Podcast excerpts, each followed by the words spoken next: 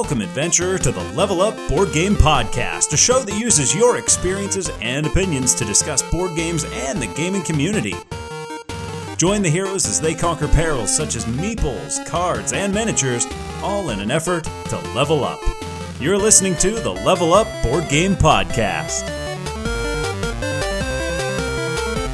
Hey, adventurers, welcome to episode 109 of the Level Up Board Game Podcast. This is just Patrick. King Scott here. And Teacher Ryan is here, and I am hyped. Hey, guys, I'm going to steal the floor right away. I got a notification, a notification that Ryan knows about because he sent it to me. Did you see? Twilight Imperium. Well? Scott, it involves Twilight Imperium. I'll, you, you guys uh, converse. I'm going to go get some coffee. Okay. Twilight Imperium is coming to Board Game Arena. They got a big old banner. I think it's probably part of the Essen prep and the setup over there. Where'd you get that pic? Is that Essen? It is Essen. Yep. Uh, Coming soon to BGA. I know. I'm I'm looking forward to those six month asynchronous games.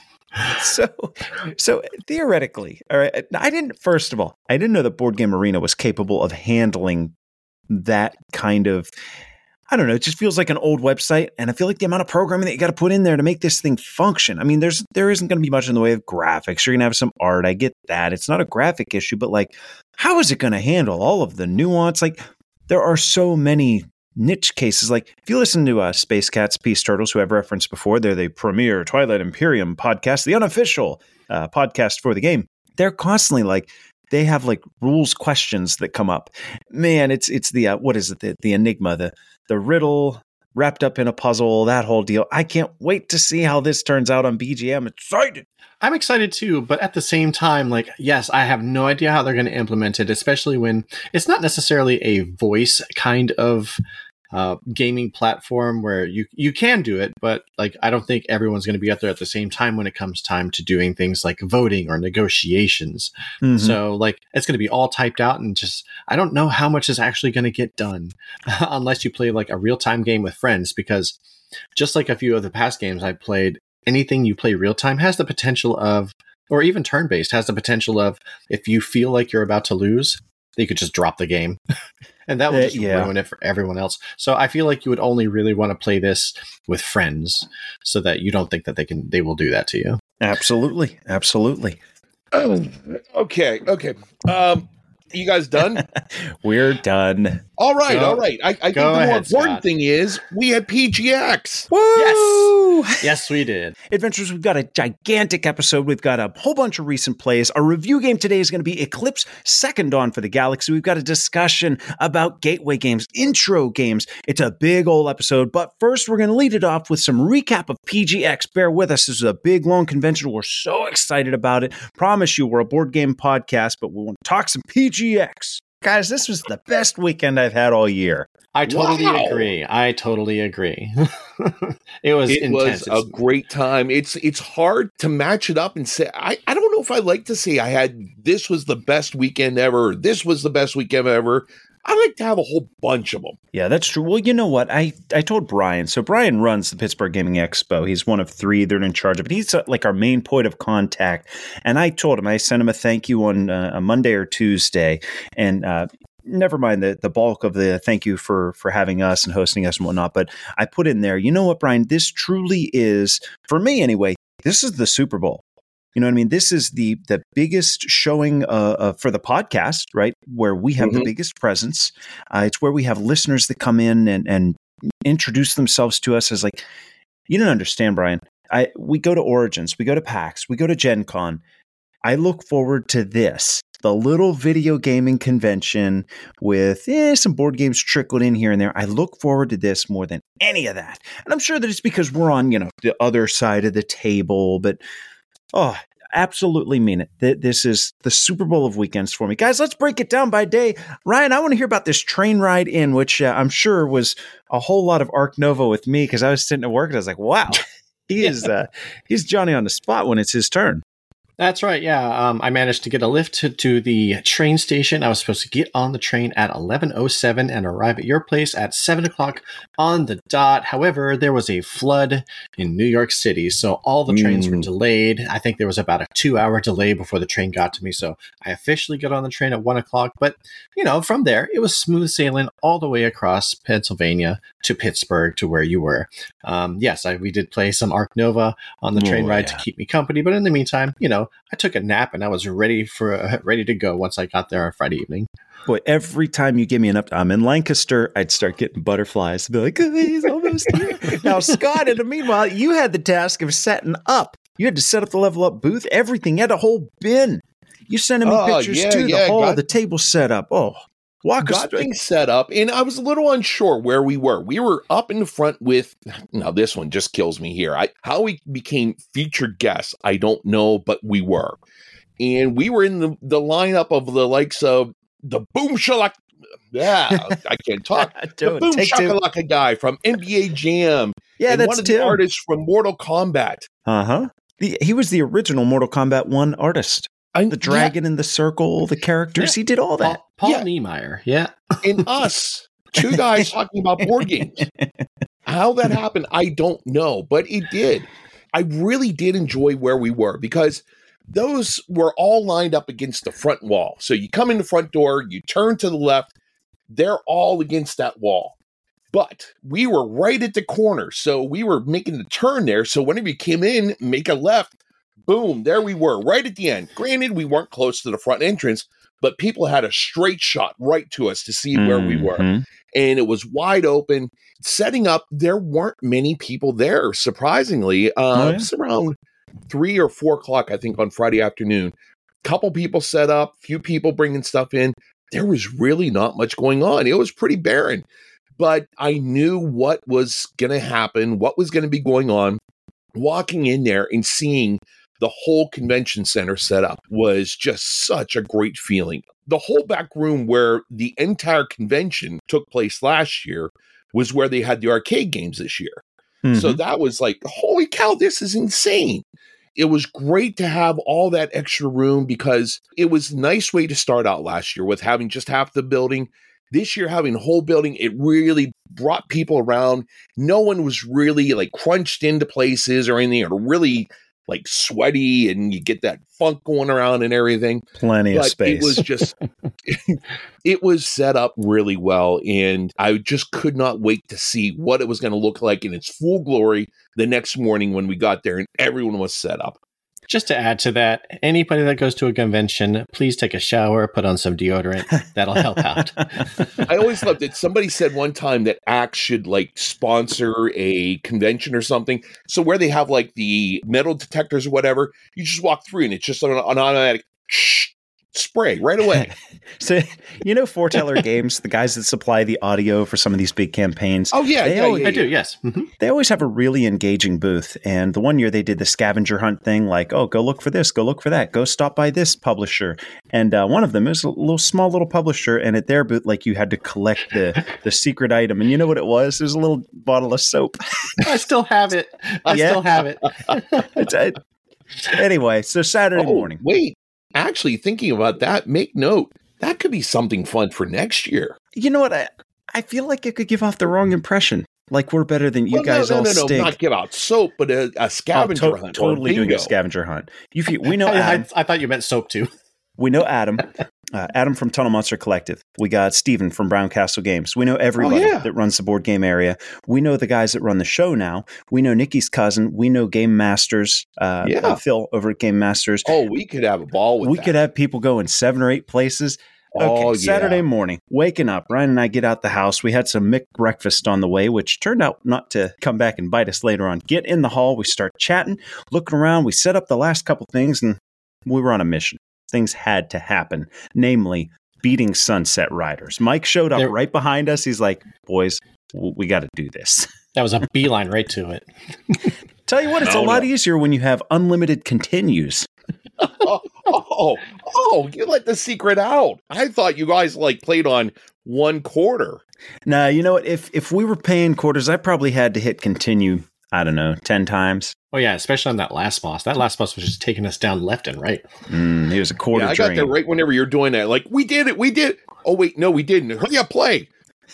So the hall opens, right? There's this, oh, it's getting close to 11. Last chance to pee. Grab one more beer, and here we go. Yes, we were each like two beers, three beers. It, well, I don't know about you guys. Sunday, especially, I was I was getting blitzed mid. Uh, anywho, the hall opens, people start coming in, and our booth is a bustling. We had the pillar of power, right? Our deal was uh, the dice. You can you can buy a die for a dollar. We're giving away uh, giving away games at the end of each day. We had a raffle. I think we gave away something like 18 games by the end of it. And all you had to do, same as last year, place a Klask, we'll give you a ticket. If you beat us, we'll give you three. But I thought, you know what? Last year I was selling dice and people were actually buying it. So this year I was like, how are we gonna how are we gonna kick that up a notch? Four foot tall dice tower with LED lighting. and people were just going crazy for it. It was so much fun watching folks and especially kids having a lot of fun with that. Oh yeah. Oh yeah, yeah. That dice tower was really a spectacle. That light was going off, and again, when you come into the convention hall and you look to the left, there's just this bright, tall tower with the Level Up Board Game podcast all across it, painted in its yellow and blue. But yeah, uh, if anybody bought a dice, they got a ticket, and if they dropped it in the tower and they rolled a natural twenty on any of the dice that they purchased, bam, another ten free tickets. And man, I tell you, on on Saturday we only had two of those, so. Mhm. the tower, Yeah. was, the tower was cruel, but I love it It because it, it happens and people are erupting and like uh, uh, you know, all the heads in that corner of the hall turn over. They're like, what's going on over there? It was so exciting. It was cool. Well, one thing I ran into Brian on Friday when we were setting up, and Oh, yeah? He brought up a little thing, and I, I thought about it, and like, okay, let's do it. So the, the whole king persona and everything, I had to act out on it. So I brought my crown, and we wanted to keep it safe, so I brought my lightsaber with me. So I decided we were going to knight people into the Order of Wilford. And Ah. we did that. We would get some people, we would have them set out there, turn on the lightsaber, and in the name of Feld and Knizia and Gygax, I now pronounce you sir or dame, whatever, into the Order of Wilford. Now, Scott, we got a lot of new listeners. Before you continue, what's Wilford? oh yes, Wilford. Uh, Whenever you pop onto our site and everything, you'll see the shield and the mighty warrior in front of it. Well, that mighty Wil- uh, warrior is Wilford. Mm. So he has his own thing. Like we'd had the Order of the Garter with King Henry. So that was a big Mhm. thing there. That was a very, very high honor. So we decided we're going to have the Order of Wilford. So certain people are inducted into that.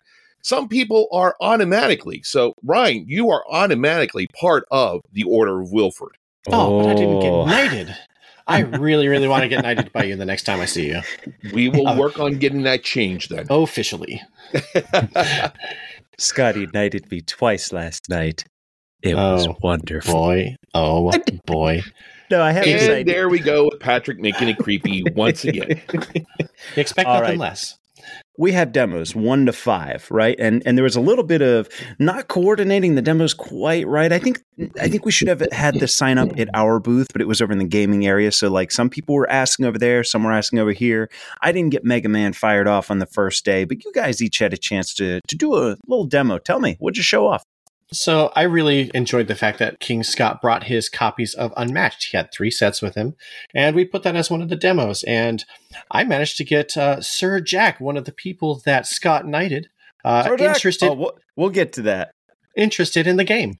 I met him over at the tables in the tabletop section at about two o'clock, and we played some unmatched. They picked to play as the Black Panther, and I got to pick Achilles.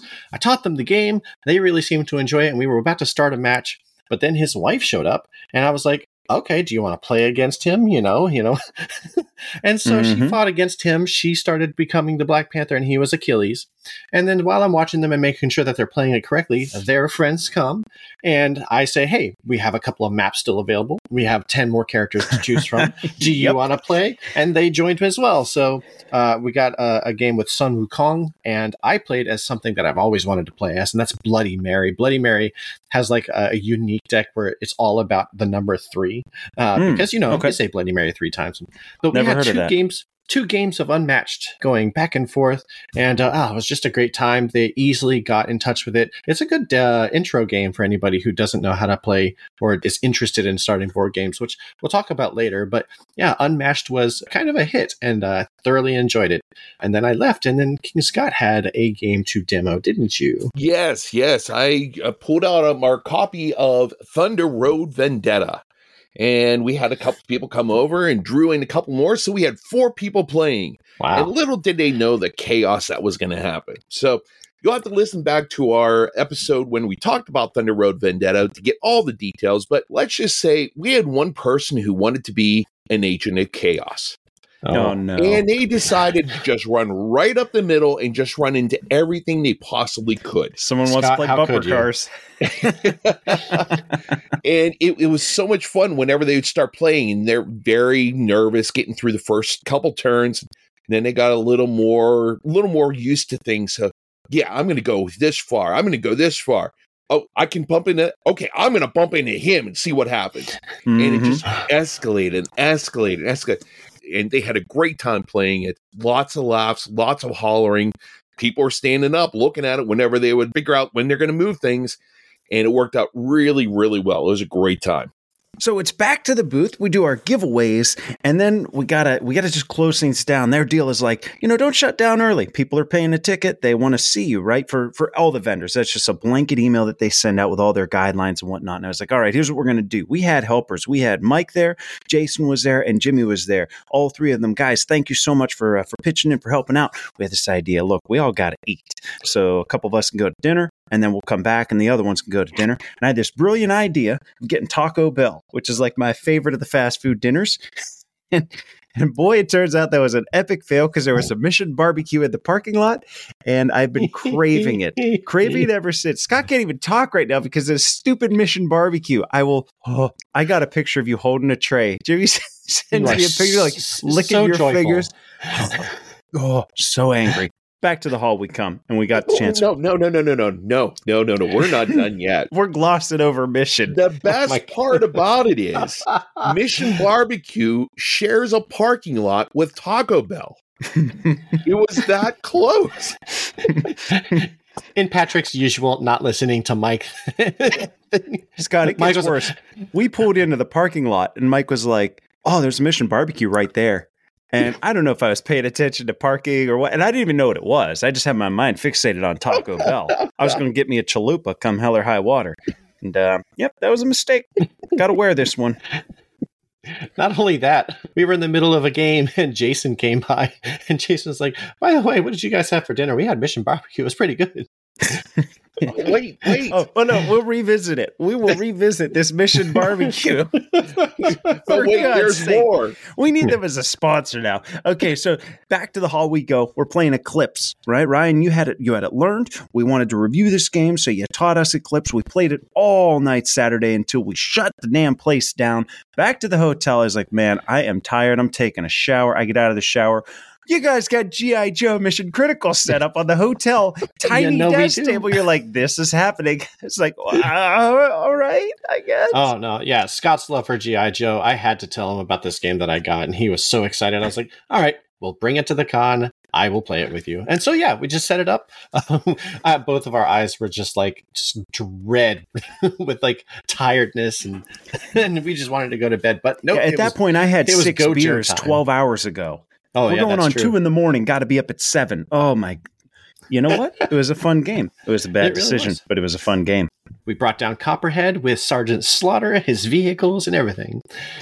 I really enjoyed how unique each character was that you played in that because I was really unsure of that game and it played out really very, very cool. And I'm anxious to give it a try and try out more characters.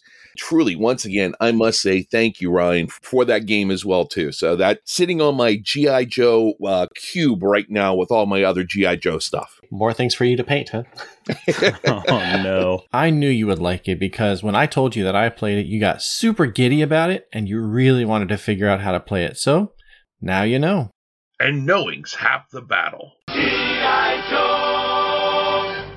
Sunday, show up at the con, finish off Eclipse. We had to leave it set up Saturday night, and JD was like, "Yeah, leave it there. You know, it'll be here in the morning." And we get to show up before they open the hall. So we're like, "Yeah, guys, we're gonna have two hours. We're gonna go in. We're gonna play some video games, and then we're gonna play us. Uh, we're gonna finish up Eclipse." And we did. And then it's back to action. Hallway opens. I got to tell you, I ran into a ton of friends. Now, you know, I'll get into listeners, but my buddy David was there. I got to see Steve, a bunch of people that I don't get to see too often. Just Mhm. running into some of them old friends. The guy that won Best in Show for arcade games, he had the Super Mario or pinball. He had the Super Mario pinball. That's my buddy Mike H. Dude that Nice. I mean, an acquaintance from some time ago. I haven't talked to him in 15 Oh, years. wow. I knew the guy. What are the odds? Yeah, that's that's crazy. Yeah, And I think that was one of the great things about this show. Being in our backyard, we have a chance of seeing so many people that we know. Mm-hmm. Speaking of people that you know, uh, did you tell them about the panel that you guys did that afternoon? Oh man, panel panel was panel was fun. I had a great time doing this. Now here's here's the deal. You would think being on a podcast, like Scott, you're in front of people all the time. I know you don't get worried when you're in front of a crowd and you got to talk. No. It's you adventures. Scott is the megaphone in this hallway. if you need someone two states over to hear something, just to tell Scott to shout it. It's impressive. Me, you think I'd be a little bit more uh, okay with being in front of people? I get timid, but I found that alcohol takes that right away. so that, I'm that that PGX I'm like themed alcohol. three or four beers in. Yeah, got myself uh, another PGX beer. Somebody was like coming to the panel, and they're like, "Hey, you want a beer for the uh, the panel?" I was like, "Yep." Had an excellent panel, and one of our listeners, Zach, who who we alluded to, Zach and his lovely wife, they showed up. Scott, you had you had knighted Zach. I said we'll get back to this, and I think you you called him Jack. You were like, "Under rise, Sir Jack," and he goes, uh, "That's great, but my name is Zach." So he was I like Sir Jack say- for the whole weekend. I would like to say that that was due to the background noise that I said, Zach. I mean, Mm. hey, I'm the one wearing the crown, so I'm the one that's right. How about a huzzah for Sir Zach? Huzzah! Ah, Oh man, guys! So we finished the panel and we got to go back do some more demos. I got to tell you that painted Wolfenstein. I had a group of four of us, and that thing hit the spot. The playtime was just right, and the guys that were playing seemed so enthused about it. They were talking, they were strategizing, they're trading cards. Okay, I have this card. If I come over here and give it to you, then you can run into that room. You know, my initial play when we were playing Scott, I was like, eh, it feels kind of kind of Right. milk toast, you know, kind of simple for a dungeon. Man, we were playing there, and it was like, wow, this is hitting the spot. Might have been the atmosphere, might have been the, uh, you know, that we're at PGX or new people enjoying the painted copy. Might have been the five beers or six beers, or whatever I was up to at that point. But I had a blast doing that. Booth was hopping all day Sunday. I think the thing that was really made it special is that our next door neighbor, Alex, he got tied up with some traffic getting in. He was a little bit late. He had a bunch of role playing games set up for him to run. So he was never over at our booth. So the next Mhm. day he did show up, but he was running more games. So we kind of took over his booth and you set up right there. Because where we were with our booth and setting up the demos was on the whole other side of the convention hall. So it was a little bit tough. So having it right next door there and you could keep the electricity going with everything going on with the Oh booth, yeah, with the game, that really made for a special time there. So that's something I think we ought to try and see if we can get like Oh, a yeah. double side booth. Oh, I'm telling Brian next year. Look, we want to show up, but we want a double or even a triple booth. For sure. No, for sure. Yeah, but the our booth was also kicking it that entire time too. Like Mike and I were holding it down, getting a bunch of people to roll some dice. Uh, Oh, yeah. On, on Sunday, you had us like record every kind of die roll that there was, and it recorded somewhere between sixty and eighty dice results from dropping it in that tower. It was crazy. We also recorded how many times we lost at Klask, which was nine that day. So you know we're not Which is pretty impressive. Oh yeah, it's very you know that, that's pretty good.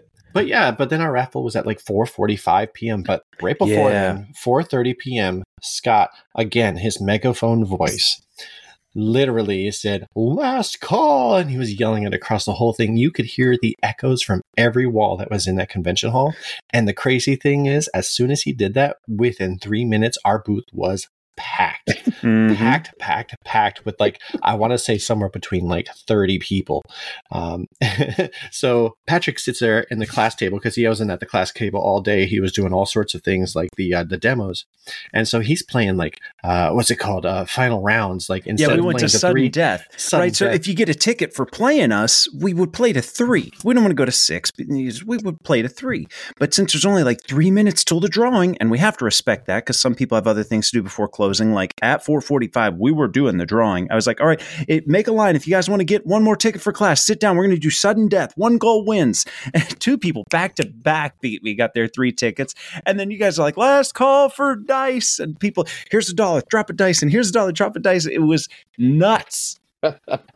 I never had a chance to stop unrolling that ticket.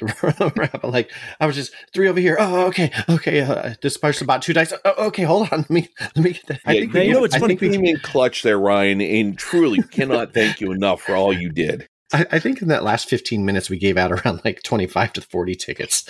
yeah, probably as much as the rest of the day. Speaking of uh, uh, rest of the day, end of this day, we do that raffle, and you know what's exciting is there's a ton of people at this convention, and suddenly half of them. well, maybe not half, but there's probably 50, 60, 70 people all huddled up in the corner around the level up booth for the drawing. And we get to do the drawing. People win some games, but how exciting that the last game went to a little girl who was probably 10. Yes. And there's always this worry. I know next year I'm going to do like pick the game and I'm going to have like villainous, like something that a kid can play and mm-hmm. then an adult game. And if the adult game goes, I'll replace it with a new, one, I'll keep the kid game up there. I don't want to see a little kid win through the ages. But it was it was Ticket to Ride San Francisco, something that a kid could handle. Yep. And man, you called that number Scott, and you just hear this this this tiny little voice go, "Yes!"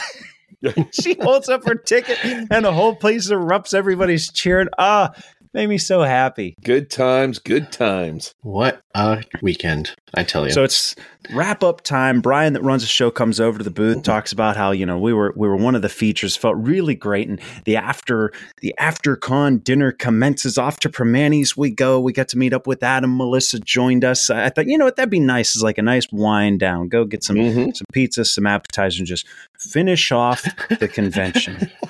pizza and pizza and appetizers. Okay, so something else. So you remember how I was and talking sandwiches, about Pat, of course. Pat, Pat doesn't listen to Mike. Well, Mike, uh, it- the uh, the server was writing down our orders and was going in order clockwise around the table.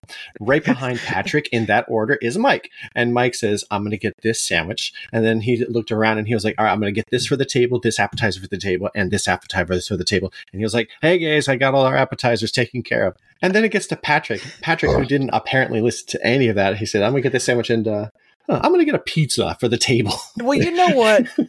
it all got eaten. Everybody was It happy to have a nice variety of appetizers. It really did.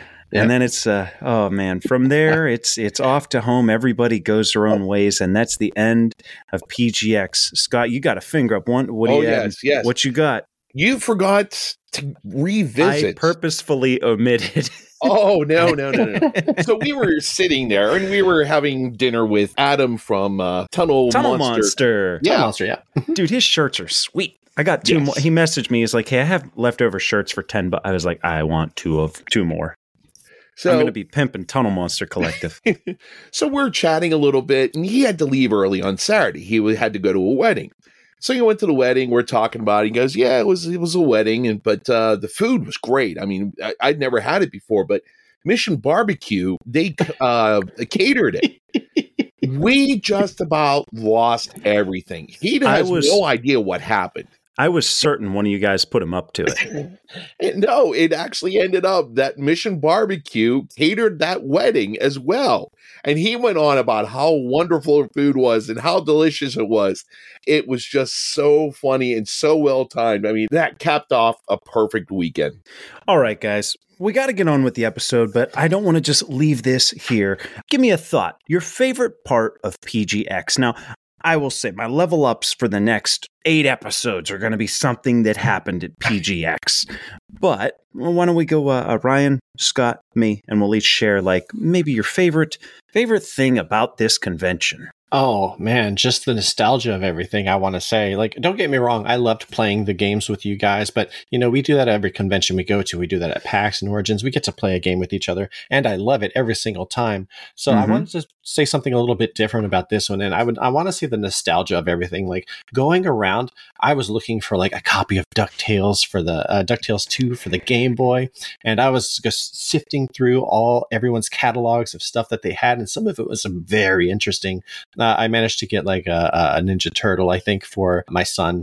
Not only just the toys, but like there was a childhood item that uh, our friend Nikki's uh, cousin uh, was it her cousin? You said Cousin, uncle, friend, uh, Yeah, husband. uh, I have no idea. the the booth at which Nikki was at on the very top shelf was a 2XL. A 2XL. God. if anybody who doesn't know, oh, Scott knows what this is. This is great. Uh, a, a 2XL heard of is a, thing? a oh robot. my god! It's a robot that takes cassette tapes. Oh no no And no no no no! Eight track tapes. Oh, I thought it was just cassette tapes. No no no! It's eight track tapes because you would have to hit buttons Oh yeah, to answer questions, and it would. That's right. pass- oh my! there was four buttons on it. One was yes, one was no, one was true, one was false. Scott's you losing would- his shit. and and yeah, you're playing this tape and it's giving you like quiz questions and you just have to answer them. Now, for this one, it was still not exactly new in box. It was unused in the box. And It so the had the tape was still it had the box, it had the the instructions, it had the original tape that comes with it for setup. Uh, it did not have any other cassette tapes on top of that. So I feel like if I got it, I would have had to like search high and low for just those tapes. But man, Mhm. I used to have one of those when I don't know, I was probably like seven or eight years old. Just the nostalgia of everything. In the arcade room itself, there was quite a few arcade games. There was uh, some new console games, or old console games. They even had an Odyssey set up with a couple of things. It was crazy. They had like Pong set up. I went over there and I played Guitar Hero on the arcade machine. I was guitar heroing it up against Patrick. you are a Uh, wizard. a uh, well- wizard. and, not to toot my own horn, I used to be the number one bassist on the game Rock Band in the world. Wow. But anyway, It shows. It Yeah. shows. It's unbelievable. Being able to be like, "Hey, uh, Pat, I've been running this booth for like three hours. Can I go play a game?" I, I went over there and I just played quite a few things that I could think of. It was Ryan's great. on like hour number eight of class. He's like, please let me get away from this table.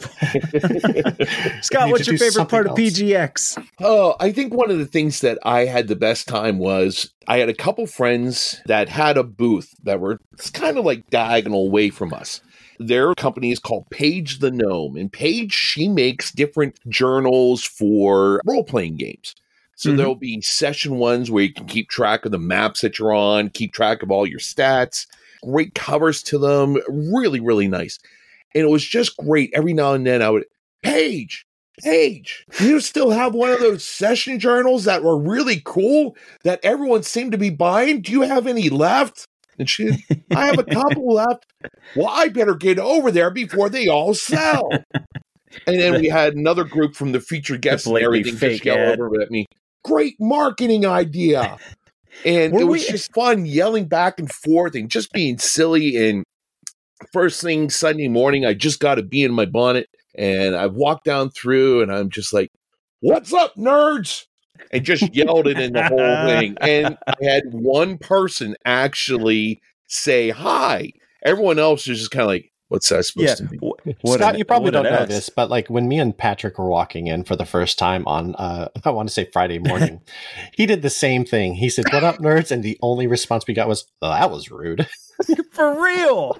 So Don walks into SCG every time. And even the first time I heard it, when he's like, What up, nerds? Everybody's like, Oh, you know, it's like it, it's like our chat. And I thought, Oh, we're at home here. I can get away with a what up, nerds. How come you get a response? I oh well, nah, Well, I only got one person. It was just this young girl. She's like, hi. And that was it. Everyone else just kind of like glaring at me. You know, that's going to be our thing now. What up, nerds? Oh, yeah. And highlighter green hats, which we actually sold a couple. So I'm looking Yep. around at the uh, We did. at the convention. I'm like, oh, there's a lot of neon green hats going on here. This is this is great. Well, I don't Jack have a neon green hat. And yes, it, it makes it very easy to pick you guys out. But I do go with the Hawaiian shirt. So I do stand out in the crowd there with those. Oh, you're the king. You get to pick your wardrobe. Guys, best part of PGX for me, and this could have been saved for a level up, but I feel like I, I got to share this one at the beginning here. We're not even at the beginning of the episode. We're like 40. So, like, if you're listening, we are a board game podcast, but this is a once a year thing. We're indulging ourselves. Bear with me. Brown Castle Games is there. Stephen Brown, his wife Megan, they're showing Crokinole Adams helping them out over there. Man, just awesome stuff. Saturday morning, we had a trade. And uh, I, Stephen had the deal. He's like, I want to get a board game collection started. I alluded to this last episode. So we have this box of about 15 or 16 games to give to Stephen. And we present him the shirt, the game, the game, the game. All these games. We're just pulling. This one's for you. This one, you get a game, and you get a game. So I feel like we got him a collection, Oh, and yeah. yet I feel like we won the most one-sided trade in the history of trades Yeah, because Brown Castle. Games, Stephen presented us with a custom resin board with the podcast logo. He's got Wolford right on the front, Level Up Podcast on it in our colors, established 2020. He gave us the discs. We got him in our colors. He gave us a copy of Crokinole Imperium. He gave us the speed sand, little jar of speed sand. The holder's like, and and the carrying case. Yes. There's a big old carrying case. Dude, it's and like the uh, soda. woodcut, Oh. the woodcut uh, scoreboard. We got the Oh, yeah. scoreboard as well. The laser. I'm telling you what, uh, Stephen, if you're listening, I feel like we still owe you, buddy. yeah. That's Definitely. it's tremendous, and I I'm telling you, adventures. When you hear us plug a Brown Castle commercial at the somewhere in this episode, it is the best. I'm So I've played on boards. And Not I'm sitting in my basement tinkering with this thing. It is the best. Not only is it great products that they put out, they're just great people as well. I Oh, mean, yes, they're sure. so kind, so generous, so nice. They're I- I- okay. All right, moving on. wow. so, what do you say we get on some of our recent plays we had to play here? Let's do it. Starting. All right. Teacher Ryan. Okay. Yeah, we've talked about the fact that me and Pat have been playing Arc Nova on BGA every day so far. But Daily. what we didn't tell you is when it started.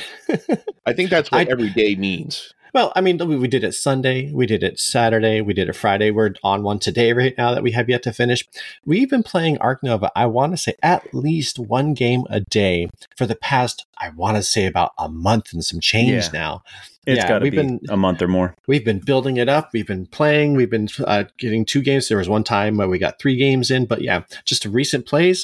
the most recent plays, Arc Nova, just been nonstop playing it. We've been trying all sorts of different combinations because that's what I think what the game's about is trying to find the right Oh, yeah. combinations that work for you, digging through that deck. But yeah, just many, many games of Arc Nova. Uh, not getting tired of it. I even asked him, I was like, do you want to change to another game? and he was like, no, I'm loving it. I'm not doing great, but I'm figuring it out and I'm loving it. So we got to finish our game. I think uh, so far you're in the lead today. So we don't have to break down Arc Nova. Anybody that's listening knows of Arc Nova, I'm sure. And if you haven't, there's literally every other podcast and, and site. You can hear how to play Arc Nova if you haven't played already. Building a zoo.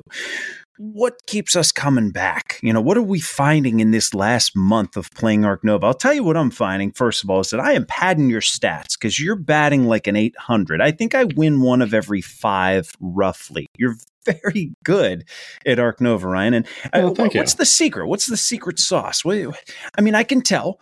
I can tell that you've obviously you got to shoot for those conservation projects that are that are public. If we can both shoot for America icons, and one person's going to get five conservation points, the other person's going to get two.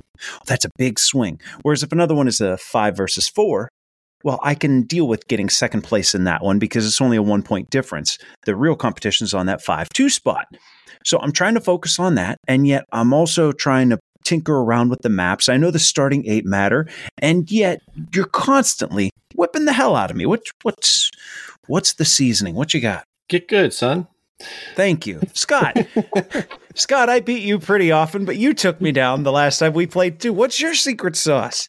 Getting those conservation products, uh, products, projects. Mhm, Uh, that mhm. was the big thing there, and I was able to get the elephants that gave me a, a an extra final scoring card as well. So that Oh, yeah. also gave me more of the conservation points at the end, and that really helped out a lot. And I think this is what I like about playing it on here is Arc Nova is a table hog. It Yes. will take up a huge piece of real estate, lots of stuff to put out, and having the ability to play it online and play it quickly and no setup, no teardown. I think that's what makes it so so nice to go back to and revisit it. And you can play a game of it in maybe 35, 40 minutes or so. If you're playing with Jason, you can get a game done in about a month. one play a morning, sometimes one play an evening. but yeah, I, I think that that's something that I learned with this is how important those conservation products are. You said go, products it again. Projects, not products. Tell you what, there's a timing element going on here too, and I I'm finding when I lose to Ryan, uh, which is most times that we play. Oftentimes, I have myself set up, and I'm like, okay, I can score five on this one in hand, and then I can use X tokens, and I can score a bunch on this one in hand. Like I'll be set up for the next three rounds, uh, or the next the next three times that I can use an association action. I'm, I'm putting up points, but once you hit that 50 or 60 point range, the end game, like the amount of turns you have left, is is much smaller than what I thought it was going to be. Mhm. Like that first, Significantly, yeah. I'll break it in, into a time factor. Let's suppose that the game is a two hour game. The first hour is maybe, I don't know, 20% of your scoring or, or something like Like you do an awful lot of scoring really quickly. You know, the game crescendos. Once all the cards are upgraded, you start pulling in money. It's like boom, boom, boom, and and yeah. Yeah. I, let's try that again. no, I, I have to agree. Yeah, the, the game at the very end, well, it depends on if you're stuck or not. Like if you have no more projects to finish, then um, yeah, you're usually at that point, you're kind of stuck and you're just trying to work out how can I just play like two or three more animals just to cross that 100 point mark. I am not by any means a strategist as far as this game is concerned. The only way that I know that I've played is at the beginning, always use your association action, at least on the board before the round flips over from break. before the break, yeah. Yeah, before the break. Secondly, don't leave yourself in a situation where you have no money. Because if your opponent has things that they can do and you sick yourself with zero money at the beginning of the game, there's really no way to get more money other than the association, at not the association, I'm sorry, the um, sponsorship action and do it just for money. I do tend to use that just to get some money and also to cross the break so that I can also get an X token. But at the same time, until then, my opponent's like, oh, I can do anything. I can stall if I want to. I can use my sponsorship action to play an actual sponsorship card instead of getting money and advancing the break just because my opponent can't do anything. Yeah, there's So, times like- where you see that the other guy is stuck until the break. So it's like, well. I'm going to take a build action and I'm going to make a, a kiosk. And then I still have $8. so as long as they're stuck, I'm going to take a build from the one pavilion, build from the one Exactly. pavilion. Yeah. Use that chance for setup. But yeah, that's uh, that's all I can say about Arc Nova. Pat, you haven't been talking recently. what have you? I am been always talking. All I, dude, I don't shut up. I edit this thing and I'm like, holy crap, I talk too much. I mean, you are You you, know are what? one of the main hosts. You know what we'll do? Let's take a breather because this one I owe to Brown Castle. One of the most popular games in the hobby and the oldest in the BGG Top 100 is Crokinole. And at Level Up, we're big fans. Oh, yeah. Most of our meetups have a Crokinole board set up and ready for action. Our choice for anything and everything Crokinole is Brown Castle Games. Brown Castle is a family owned company that produces boards of unmatched quality. With a circular frame, a variety of hardware veneer playing surfaces, and a professional edge banding, let me tell you, these boards stand out. Oh, no doubt, Scott. And along with your board, Brown Castle has the best crokinole accessories I have ever seen. The discs, the holders, the carrying case, they make the best. Yes, they do. Adventurers, you know our style. When we partner with someone, it's to get savings for you. Exclusively mm-hmm. for adventurers, get 5% off anything and everything from Brown Castle Games. The boards, cases, accessories, you name it. Get 5% off with promo code LEVEL5. L E V E L, the number 5, all caps, no spaces. Find it all at www.browncastlegames.com. All right, boys, I want to talk about a game from Cole and Joe Banning from Grimoire Games. This is a 2023 release that I first saw at Origins. This is Wizards of, uh, yeah, Wizards of the Grimoire. Uh, Grim, Grimoire. Grimoire. That's the game we played Friday night, isn't it? Gr- Grim- yes, yes. Okay, so this is the game that we played Friday night when you came in. I've been playing this one with Lana online and in person at PGX, and I'm still. I got an async game going now. I'm telling you what, this. Well, we'll find out if it's good. So we, uh, I met Cole and Joe back at Origins. I think it was Will. Uh, good old hungry gamer cunt came over to me. He's like, "Dude, you got to check this game out. It's pretty good." I think three or four of us actually left with a copy. Scott, you showed up at SCG. You plopped a game down, and I was like, "That's Wizards of the Grimoire." Go, yeah, Mhm. touche, King, touche. And you said, I even brought it into my car right now. Yeah, I had it there too. so originally this thing's on Kickstarter and it didn't even hit 500 backers. Follow those backers because they know how to pick a gem. Mhm. What is Wizards of the Grimoire? This is a two player card game. Thematically, two wizards battling out to determine who's going to become the next keeper of the Grimoire. Yes, okay, so it's kind of a theme that we've seen before, but it's tried and true. Gameplay you've got two decks. One's got mana cards, one has spells. You're going to set up a market with 10 of these spells in the middle of the table. Each player draws three mana, and you're basically ready to go. So the goal of the game get your opponent from 60 to zero. Everybody starts with 60 life. You're going to be throwing damage at them. On a turn, you're going to get to pick a single spell from that market of 10 and put it in front of you. Then get a new spell into the middle to replace the one that you took. Then you get to draw your three mana cards. That spell you took, it's in your player area something that you can do on your turns moving forward. And spells are easy to figure out. A mana cost is simply a number. That's how many individual mana cards you have to put down in order to use the card to activate it. You resolve your spell. Then at the end of the turn, you can discard a mana card to deal damage to the other player equal to the number value on the mana card. See, they all got numbers, one to four on them. The numbers are relevant when you're casting spells. If a spell activates with two mana cards, it doesn't care if you're discarding a one or a four. You just set down any two cards in front of it. But for this basic attack at the end of the turn, that's when the number actually matters. Next turn, you get to draw a new spell from the middle.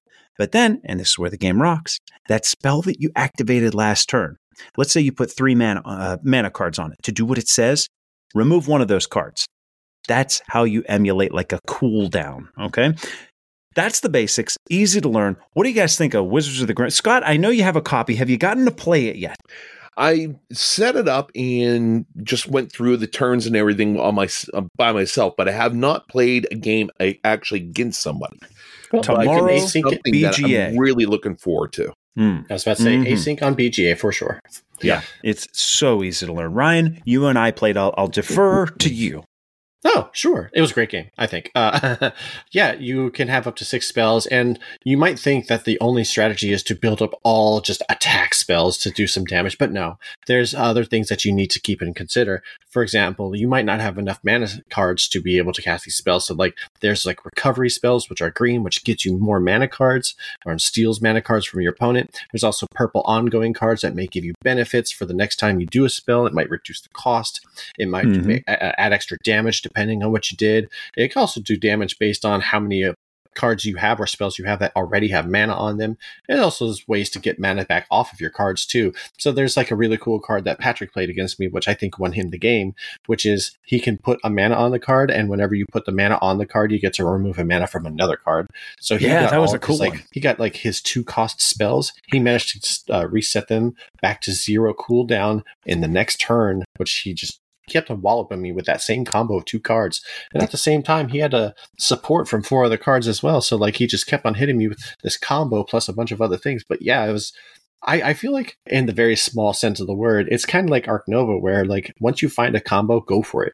In this game, yeah, once you find the combo of cards that you want, yeah, that's definitely what you're going to go for. This is one of those games where if you like trying to find multiple different combos, the replayability is way up there. If we had to do an 8 bit breakdown, yeah, replayability way up there. That's that's what I'd way say. up there. So those Yeah. spells, you're going to see 10 in that starting market. They come from a deck that has, I should have gotten the number. It's probably 50 or 60 spells Yeah, in that there. Stack. You're going to see 10 in the opener. And by the end of the game, you might see 20. And how about this? Every one of them is unique.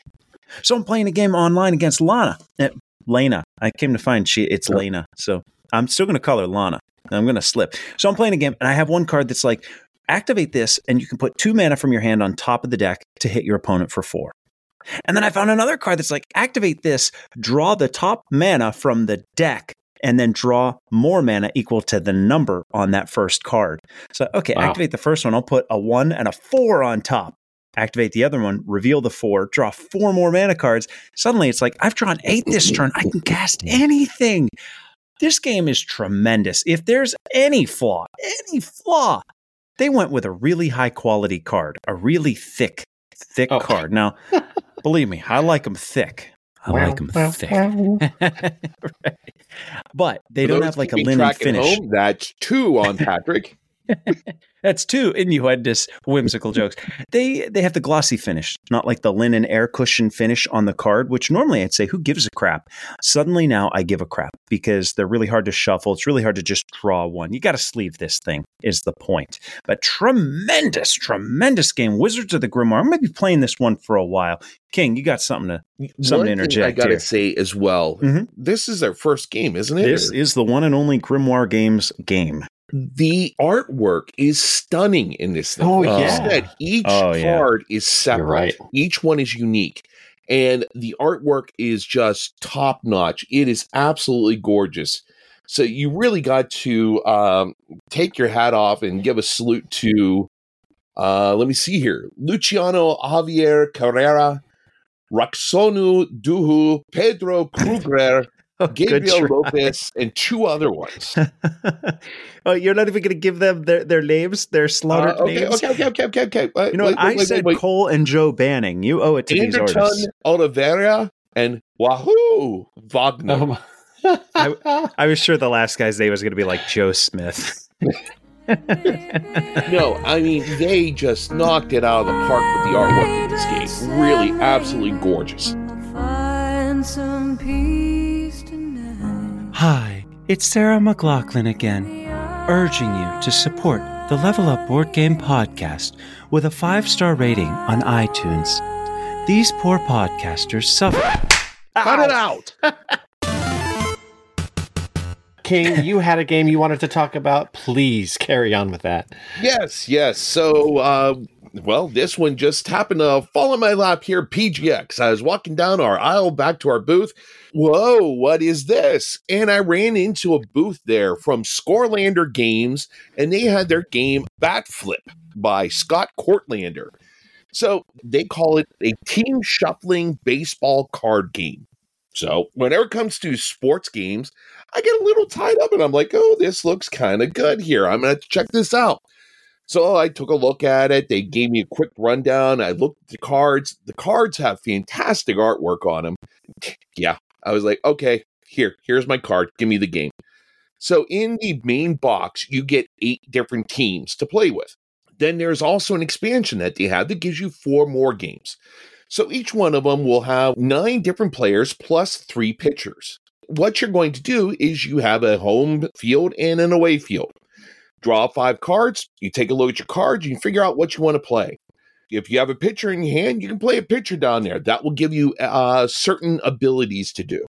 You go to play a batter, well, you have a batting stat, a stealing stat, a walk stat, and a defense stat. So those are all listed across the bottom. So it's really quite simple here. Okay, I'm going to play Nate Looksee. He's a catcher from the Seattle Scouts. You take a look at the hit stat, which is two. Well, you take a look at the defense stat of what the your opponent's going to be playing. Well, if their defense stat is over two, guess what? You're out. If it's under two, you get to move the number of bases equal to the difference between the two. Now, I know, Ryan, you and I talked about this. It was very similar to Baseball Highlights 2045, correct? Yeah, one of my favorite two player games.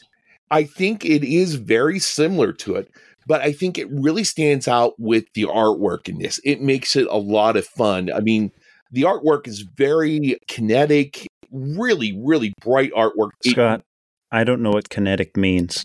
It, looks like it's in action. Uh, I mean, thank you. uh, let's see. Well, look yeah, at, but it doesn't have cyborgs in it. look at Cyrus Toolshed.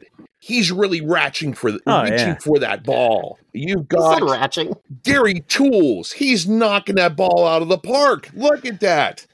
It's really very simple to get into play. You take two teams, you shuffle them together. There's your team that you're going to be playing with.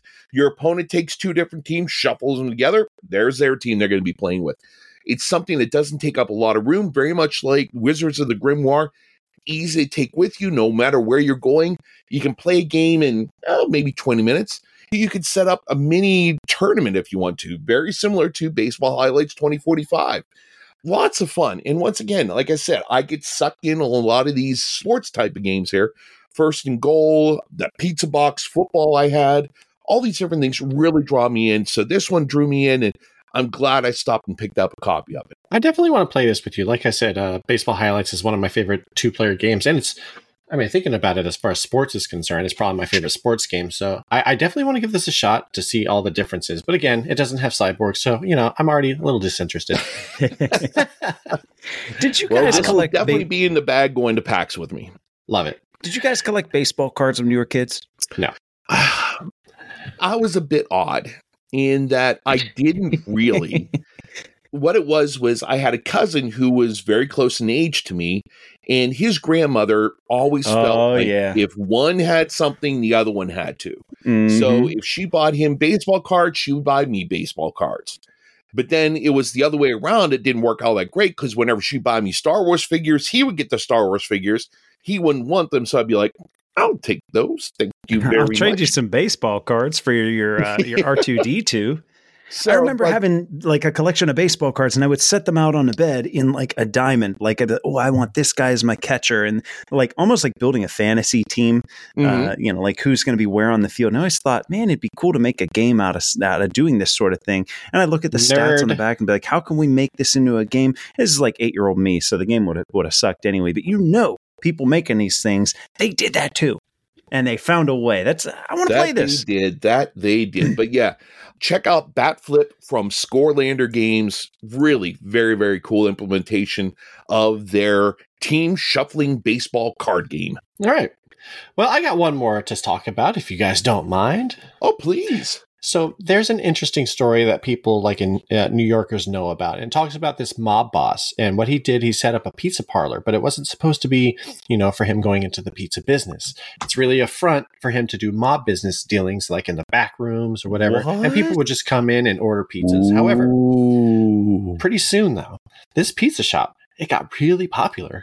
Pretty Oh, soon, no. pretty soon it, it was a uh, it was a full on business and the mob boss was like i'm done with the criminal world. I'm actually making a good amount of profit doing the pizza business. So he uh, successfully went into the pizza business and has you know quit the mob basically.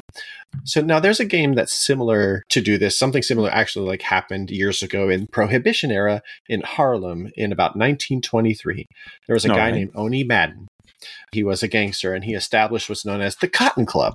Uh, it was really a front to smuggle and sell booze with gangsters like Al Capone and you know uh, you know those names that you hear about Mhm. during Prohibition. Yeah, those gangsters were really really big up into this for the booze business in the background.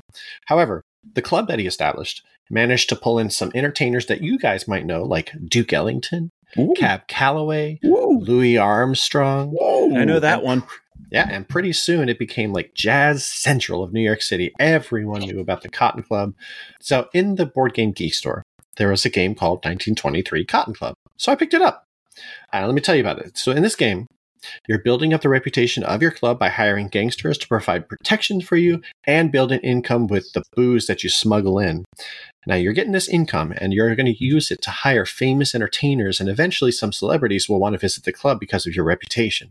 I- I'm going to say it's kind of like Splendor in that like you're collecting these cards, which all of these cards have tags on them, like for example, uh, Chardonnay or other kinds of booze, for example, or like a microphone. Those those are the tags that you're going to get in these cards. Now you're going to use these tags to reduce the cost of how much it costs to get a celebrity to visit your establishment. So celebrities have tags too, but it's actually part of the cost, not what they provide. Let me give you an example. You know the actress and the singer Mae West? Mm-hmm. She's actually in this game. She requires 12 reputation for her to visit your club. So you would normally have to spend a full 12 reputation. However, on her card is a dance shoe icon and two whiskey icons. And Okay. what that means is the cost of the reputation to invite her is reduced by one for every dance shoe that you have in your tableau.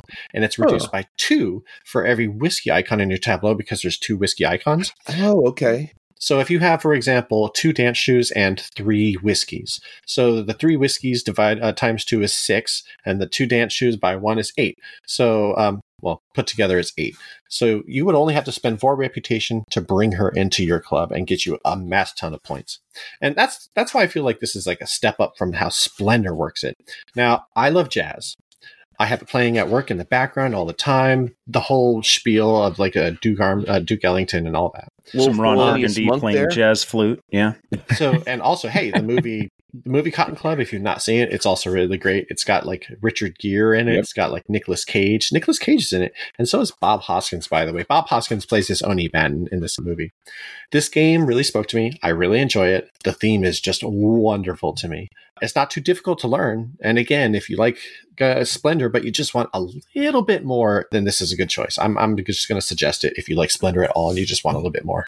I'm intrigued by this. I like the idea of the Cotton Club. I that I think just in its general makeup is really an interesting idea. Making a game out of it, it really piques my interest as to how they would do that. So I'm I'm anxious to to check that one out. That's cool. Yeah. Yeah, sounds like a really interesting theme. Oh, he's trying to play jazz on his horn. Good transition. Nice try, pal. It's time for the top 100 update. Guys, we got some prime movers. Today's review game, Eclipse Second Dawn for the Galaxy, is up two spots to number 19. Spoiler alert, it's a really good game. Sleeping Gods up two spots to number 52. Frosthaven up two spots to number 55. 12 games dropped a spot, but we don't have to list them all. Nothing new in the top 100, but top 10 trends. Gloomhaven falls, Gloomhaven Jaws of the Lion, falls a spot to number eight because it got bumped down by Dune Imperium, taking the Oh, number seven spot. New highest peaks, of course, then Dune Imperium at number seven, and of course, Eclipse Second Dawn for the Galaxy at number 19. Cascadia up to number 45, Sleeping Gods at 52, Frosthaven at 55, Der Search for Planet X is up to number 90. Happy birthdays! Guys, we got a whole bunch at three years. We got Barrage, we got Tainted Grail, The Fall of Avalon, Gloomhaven, Jaws of the Lion, and Clank Legacy Acquisitions Acquisitions Incorporated, all at three years. And we find the Voyages of Marco Polo, eight years. Happy birthday. Wow. This is like the NFL draft of 84 with all those big games they're dropping all at the same time. Was that uh, the John Elway, Dan Yep. Marino draft? Mm-hmm.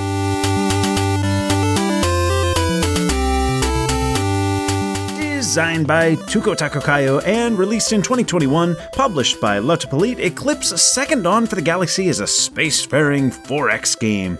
Alright, adventures, we've had a handful of medium weight games as the feature review of late, so we're going to do things a little bit different, going to kick it up a notch. Enter Eclipse Second Dawn. Now, here's the deal I'm going to try and explain the game without being boring as hell, so we're not going to know every little detail by the end of this.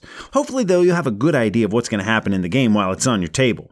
The goal of the game is to score the most points. You do it through researching tech, controlling territories, and even fighting. So, some quick setup. Each player is going to get a player board with an asymmetric faction. You get a bunch of cool little ship minis, and you get your influence tokens and your economy cubes. And I gotta say, they all come in your own personal tray, and the lid functions as the resource tracker, money, minerals, technology. It's all on top of there. It's tracked on that lid, and that is remarkably well done. Now, for the main board. Look, you've probably played some space war games before, or at least seen them on the table. It's exactly what you're going to expect. Hex tiles, some with player factions, uh, many stacked off to the side of the table, waiting to be explored, and a big old Death Star in the center tile, which of course is going to have significant rewards for being claimed and holding on to it. Now, the gameplay. What do you actually do on a turn? Uh, let's break it down. There's six primary actions. One, you can move. That's easy. We don't really need to uh, need to elaborate on that one. Two, build. Now that's spending minerals to build ships. Also easy. Research. Spend some of your researchy resources of learning research to get a technology token. Okay, so we got to elaborate on this one a little bit. The game's going to start with several randomly selected technology tiles that you can get, and more are going to be added every turn. You just take the tile that you want, you pay for it, you put it in the tech area of your player board. So, not so bad. Next up is Explore. This is selecting an adjacent area to one of your tiles, drawing a new one, and placing it in the empty spot next to it. Typically, that tile is going to have a planet and some resources like income available for you, which you can immediately take by placing an influence disk on it. Plus, boost your economy by putting those cubes into the resource spots. Sometimes, though, this tile is going to be protected by a giant monster, in which case, you got to kill it first. Also, when exploring, I really like the wormholes on the tiles. You have these like semicircles on various edges of each tile, and the only thing that has to match is that whenever you pick a new tile, you're going to point to an area next to your tile. Okay, well, that's where you're exploring from. You've got to match up that wormhole. Other than that, you kind of get to set the boundaries. If your opponent's on the opposite side, well, just rig it in a way so that the wormholes aren't connected. There's a fence. It's like a wall they can't get through. In that way, the players get to create the space. Okay, okay, hang in there. We got a couple more actions. The fifth option is upgrading, and this is what makes Eclipse sexy. You know all that research you've been doing? Well, some of those technologies are actually upgrades for your ships. You see, each ship has several upgradable slots, and all of your ship types are depicted on the top of your player board. Four different ships for each player. Using your upgrade to add mega shields to your dreadnoughts, you just take that mega shield token out of the sweet upgrade storage container and place it into a slot on your dreadnought. In this way, players are going to end up with massively asymmetric ships based on how they want to spec them out.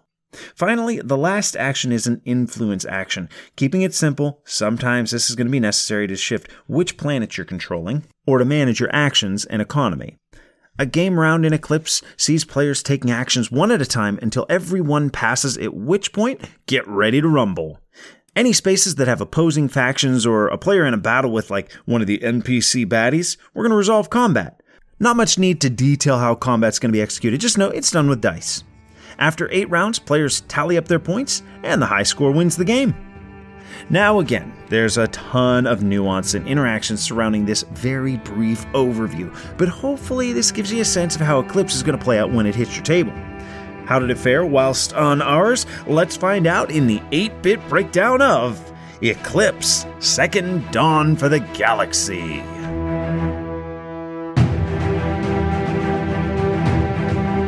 The galaxy has been a peaceful place for many years. After the ruthless Terran hegemony war, much effort has been employed by all major spacefaring species to prevent the terrifying events from repeating themselves. The Galactic Council was formed to enforce precious peace, and it has taken many courageous efforts to prevent the escalation of malicious acts.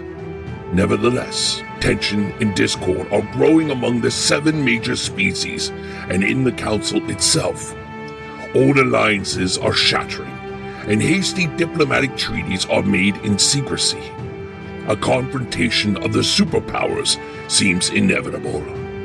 Only the outcome of the galactic conflict remains to be seen. Which faction will emerge victorious and lead the galaxy under its rule? The shadows of the great civilizations are about to eclipse the galaxy.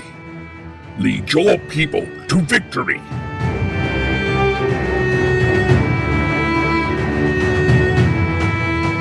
Adventurers, this is the part of the show where we have ourselves an 8 bit breakdown of the Down, game of the down, day. down. uh, so we're going to break it down to 8 bits, and the first one is going to be art and components. Who wants to take the floor for this one? I'll Ooh, take ooh, it. Pick me, pick Oh, me, pick oh, me. me. Well, Patrick, you were just saying how you talk a lot. Scott, I want you to go All first. right. Son of So, art and components. I'm going to be completely honest. I walked into this, well, shit, Twilight Imperium all over again. But it's not. I like this one. Each one of the races that you're going to be playing, they have different ships, different looking ships. You have the ancients that are going to be coming in and and messing with you that are protecting different areas of the universe. They're different ships. All these things are different. You have different races like crazy. You have one side of your player aid that has, I think it's the Terran Empire. The other side is something completely different. The hexes that you put out, even just the little things where you put the cubes to collect your resources, I think stands out very well everything about the art really just drew me in. It it was something that was very energetic, very bright, and I just really enjoyed the look of what I was coming into play. So who wants to take the next one, next part here? Yeah, I'll take it. Elephant right. in the room. Elephant in the room is your little economy tray. Remember that's got like all your pieces fit in You're it. So right. all those little discs, all those little cubes, they fit inside the tray, and the lid that sits on top of it holds everything together. But whenever you take it out, that's also three dials that are inset. You put a card on top of that with holes punched in it, so you can inset your cubes to track what you have. The outside of it is slightly inset for three little trackers three little pointers that you just move and it's got numbers almost like a score tracker going around your little personal economic tracking board tray lid. Everything is so well done on that. I think it's top notch the ships as you said all all different. I like that. I didn't find it super colorful and there's honestly there's not a lot of artwork once you get going but the components dude the storage solutions for this game not just the fact that you can store the game exquisitely but things like the tray where you're setting the technologies. They've got a little bump in the middle so if you need to pick one up and it's sitting down in that trough you just push your finger on one side. They make everything practical. It's like there wasn't an area where they didn't think how do we make this really good. Components are you know it's hard to say oh these are the best components in every game. The new castles of burgundy. We'll say tainted grail. There just there is a threshold where once you hit a certain standard it doesn't matter if you are any better than that certain standard. It's like okay we get it. This game is top notch in components. And eclipse meets that standard. Top notch components. Ryan Oh yes, I totally agree. I wish that there was a like a double layered board because the discs that you place on your personal board does have a, a tendency to move around a lot. The good thing about that though is you're moving it around quite often yourself, and so like that's true. trying to keep it inset into uh, specific locations is probably going to be in its own job something to keep an eye on. So that would probably be a little difficult to make a second insert. Another thing to talk about too is some of the tiles if they have like certain stars or like the galactic rings around them they are shiny. So like when you look at the game board from a certain angle you just see this nice design going around it from those tiles. I don't know if you like a noticed gloss that when you were finish. yeah. Yeah pretty much. But yeah And you the got that- components i think are great. You got that big old baseball thing in the middle of the table the uh, the That is the- acdc the GCDS, the Global Combat Defense System. Oh, what a cool little miniature System, they yeah. got going there. Now i It's like a Death understand that Star. Oh, absolutely. It's like a city. Oh, fantastic, fantastic miniature that is in the middle. If I had any complaints as far as components go, every one of the ships has a little hole in the bottom so you can use one of those clear stands so that all of your ships are like floating above the board on top of the clear stand. That was an add on that I understand is kind of expensive for what it is. So I ain't buying it. But now I got a whole bunch of ships with a hole in the bottom for the stand. And I'm like, oh, man. It looks like there's 36 that come in a set because I think it's about nine per player. And Mm-hmm. the cheapest set I could find online at one point in time was about $35 for a set of 36 plastic stands. You could probably get those on Game Crafter for like a dime a piece. Probably.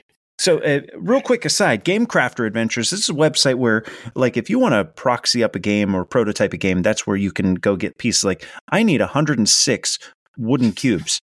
You can go to Game Crafter, and you know you're buying 106. They're seven cents a piece. And do the math. Oh, I also need uh, this. You can do custom cards, custom boxes, all sorts of things. But you can get things like standees, standee holders, any little bit that you might need in a game. You can find it there. So when I say Game Crafter, you might be able to get those little stands. From, you know, I'm going to look into it because I want them now. I'm about to say, it sounds like you want a sponsorship. No, well, hey, if Game Crafter is sponsors, guys, let's talk theme and immersion. Bit number right. two, thematically. Thematically, we got a big old space battle going on. I don't think it's anything new, but immersion. I love the exploration on this game. In this game, where you're flipping the tiles, there might be an ancient there. I love that you can like as you explore, you get to dictate where the where the walls of the galaxy are. It's not preset. Like you have to actively create what your galaxy looks like. You can't help but get a bit immersed in this as you're as you're upgrading ships. You get to kind of envision. You know what? I don't have dreadnoughts. I have really powerful fighters with mega cannons. Yeah, they die with one hit, but that's who we are, and you get to make that every game. I was totally immersed in the theme. The theme, you know, it's it's space battle. I'll uh, I'll defer to you guys. You go ahead, Scott. The whole idea of being able to set down the boundaries of where you're going to be putting things, how the wormholes are going to work, how the galaxies uh, or the universes fit together. I really, really like that. I like how each one of the races you really get into how they work. I mean, I looked at it real quick. I remember telling you, Ryan, this reminds me of the uh, replicators from Stargate, the race that I was playing. The ships were kind of angular, they're kind of squarish at times. I really like that because then, boom, I'm immersed into my race and what I'm uh, going to be playing. And I'm trying to think, I'm going to play that way. I really enjoyed every factor of the race and the immersion of getting into this here. Granted, once again, I'm not a big person on 4X games, so I was a little tentative going into this, but it turned out to be quite a, a, a bit more fun than I expected. What about you, Ryan? Yeah, I mean, as far as theme is concerned, it's a space battle. You know, there's only so far you can go with that. A, a lot of games do that. Um, so, as far as the theme is concerned, it's not really different. However, immersion is a different thing to talk about. There are some races where I feel like immersion is huge. And this is going to be an asymmetric thing where, for example, the planta, the planta just want to grow. They're Oh, like, yeah, you're seeing it, yeah. yeah, the, the planta, just want to grow. Don't you want to planta, planta? Sorry. But no, uh, so the planta, the, they have, um, so there's asymmetric abilities. I don't, um, that was talked about in the walkthrough. However, the planta is ma- uh, one major one I want to talk about. I think that it's less about the immersion for some of the races. So, for example, Mike was playing a race the other day that their asymmetric thing was that he started with 28 gold. Thematically, by the way, he had already conquered a planet right before joining this battle. And that's all Mhm. the asymmetrics that Mike's race had. There's nothing really immersive about that. However, Planta, uh, like I was talking about a little bit ago, the Planta just want to grow and grow and grow. They literally are like a, a plant kind of or growing vines race. So they have an asymmetric ability where every time they do an explore action, they can explore twice, which is insane. If you leave Planta to itself to go do its thing, it's going to win just on process of how many planets they have conquered in general. For at the end of the game, they're going to have a good amount of points just from conquering Mhm. planets. So you can't leave the Planta by themselves, but they don't really battle. So like their ships are not strong really at all. They don't start uh, with much tech at all. They literally just have the ability to explore well. So if you leave them on their own and they block everybody off, you better find a way to get through around the center area to get to them, or else they're going to control the board. But like, you really feel like you're a plant race trying to grow when you're the planta. So like, I feel like the different races, there's different immersion levels, uh, and that's just my take on it. Sure, Pat, sure. Yeah, Pat, you were playing as the uh, race that really wants to be militaristic, and Yeah, I, could was totally, the Sardak Nor. Yeah, you could totally get into that race. Um, that's also an immersive race. Probably not as much as Planta, in my opinion. Just depends on who you're playing as. Whenever you're saying the planta, all I think about is Jayce and the Wheeled Warriors, that cartoon from the 80s. Oh, that's an old one. Oh, That's I just look at that and you're like, you're fighting against, oh man, this just opens up a whole new thing in my head about how to play this game. There's something immersive about flip it. Like, okay, in a lot of games, you flip a tile, and that's not an immersive thing. You just you see what's under it. However, in this game, because so there's so much that happens as a result of it, you may be able to take that place, take control of the planet that's, there because it's empty. It's in an outer sector. Maybe there's an ancient there. Like, oh man, we found this place, but there's this creature. There's you know, it's already under control. We've got to deal with this threat before we can take it uh, that you get to adjust the orientation of the tiles. I think that's neat. But on top of that, that little token that you get in the middle, sometimes that's going to give Yep. this bevy of wealth. Sometimes it's a tech. It's just a big old gun, and it's like, holy crap, we found this planet, and look, they have this. They have this new, uh, we'll say, a mineral. And that's that that emulates that, oh, you just got a bunch of cash. Sometimes it's tech. Oh, it's a lost civilization here. And and they had the ability to do this and we picked it up. That in and of itself, it, it kind of tells a story without giving you words, without giving you a card to read. There's implied narrative when you explore a tile. And I thought that was really where the bulk of it came out. We should point out that whole like, well, it's space battle. That's nothing new. You know what? A lot of folks, myself included, that's all I need for theme. That's plenty. You tell me it's a random space battle, I'm like, okay, thematically, I'm in love. Oh, Uh, and quite frankly, in this case, I am. Let's move to bit number three the complexity Okay, so the complexity in this one comes uh, from a few places. One, you have to understand the economy, the way that the economy works between the research track, the minerals track, and also your income, your actual spendies, your cash, right? You have to understand how to manage that. And a lot of that is going to be tied to your basically your action economy. You've got these discs, all right? You got a row of numbers on the bottom of your board and a bunch of discs that sit on top of those numbers. And those numbers go up as you go further to the right. So when you remove a disc from that track, you're going to have a larger number. And at the end of your turn, that's how much money you have to spend. So as your empire gets bigger, you're going to end up having to spend more money to maintain it. That's that's a concept that is, you know, first of all, I like it because it keeps people in check. It tries to rein in the snowball effect of somebody running away with the game. Well, they expanded, they have all the resources, now they're just crushing us. Well, it costs them a lot of those resources every turn just to retain them, right? Like the Roman Empire got too big to maintain itself. That's kind of what it emulates. That economy, the, the way that, that that economy and the action selection works, that's going to introduce a bit of complexity that uh, that I think is different enough that for me it was like, oh, okay, I need to I need to really understand this in order to to grok this game. Aside from that, there is some complexity in this the space combat. Not so much with things like initiative and rolling dice, but as you're playing, there's in-game complexity in that, like, we'll say we're playing a game of Axis and Allies. If I have 10 tanks and Scott's got two, I'm gonna beat him. In this one, if I've got, I don't know, we'll say 10 ships versus two, a lot of it depends on the upgrades on those ships. Like I'm so used to being able to looking at the size of the plastic on the board versus the other guy's plastic and being able to just oh okay so this person's going to win or I can I can defend here I know it because I've got way more forces than they do.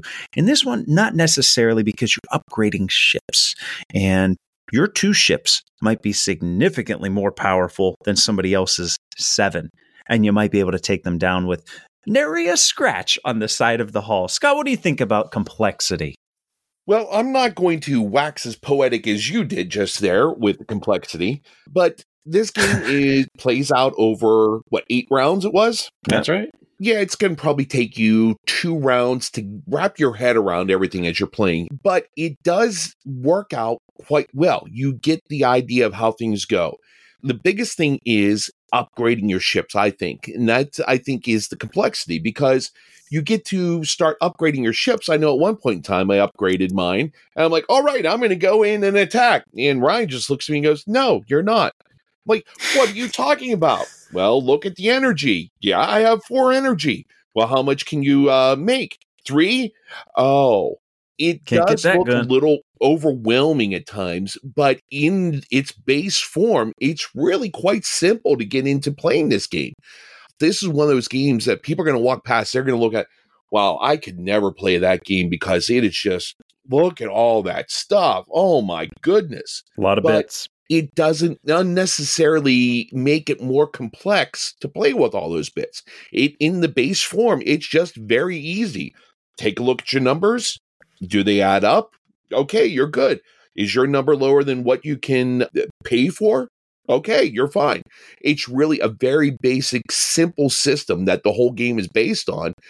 But they add on things to a point that it looks like something more complex than what it really is. So it's it may not look inviting, but really when you sit down and start playing it, it's a pretty inviting 4X game. Well, you know, as far as I'm concerned, the part that's complex about the game, I will more delve into when we talk about learning curve. Got it. Aside from that, so th- I feel like there's complexity in the learning curve, and so like I'll wait till we get to that bit before I You know what? expound on that. Let's do it right now. Rulebook and learning curve. You got the rulebook, and then you can lead off learning curve, Ryan. Sounds good. I have the rulebook in my hand right here for those of you who can't see, which is pretty much everyone listening. That's Um, literally everyone but us. exactly. Can you guys, adventures? Can you hear the? ru- Give us a page display. give us a five star rating on iTunes if you're able to see the rulebook? Uh, the rulebook is quite thick. I still ob- like obviously. them thick. Oh, there we go. That's number three, isn't it? Yeah, yeah, we got to shut off his mic now. We'll give it to him for now. this rulebook is quite thick. There are six actions that you can take in a given turn.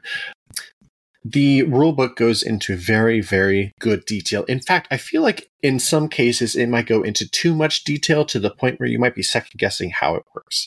I had that feeling when it talked about the influence action.